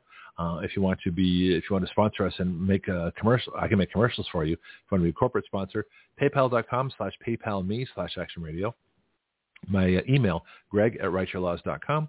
And we've got, of course, our bill site where we write our bills, writeyourlaws.com, W-R-I-T-E-Y-O-U-R-L-A-W-S, writeyourlaws.com. Any other information you might need or Skype line, uh, other things like that, it's all on the broadcast page right in front of you right now, so it shouldn't be too hard to find. Anyway, again, this has been an exciting week and many more weeks to come. We had the election this week. Uh, we had the geldings. We'll see if the geldings can act, like uh, the grand old party instead of the gelding old party and actually bring about victories in both the Senate and the House. I'm sure I'll have much more news for you Monday uh, on that as well. Have a good weekend. I'll see you Monday morning at 7 a.m. Central Time. This is Greg Penglis. So what is Action Radio? It is a radio show with its own citizen legislature. That's you, the listener. It is a fully interactive system of listeners, expert guests, social media, writing bills, legislator input, bill submission, lobbying, and citizen action. Action Radio is the future of talk radio using all the available technology in one completely integrated new system.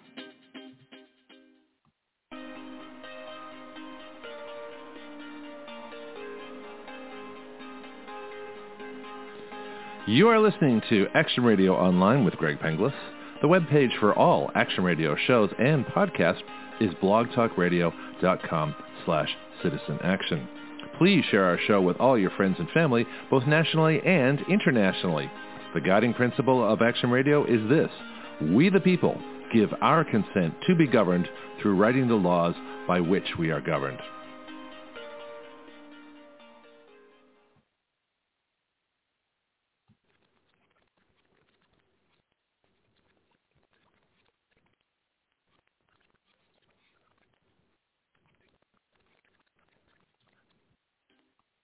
Judy was boring. Hello. Then Judy discovered ChumbaCasino.com. It's my little escape. Now Judy's the life of the party. Oh, baby, mama's bringing home the bacon. Whoa, take it easy, Judy. The Chumba life is for everybody. So go to ChumbaCasino.com and play over 100 casino-style games. Join today and play for free for your chance to redeem some serious prizes.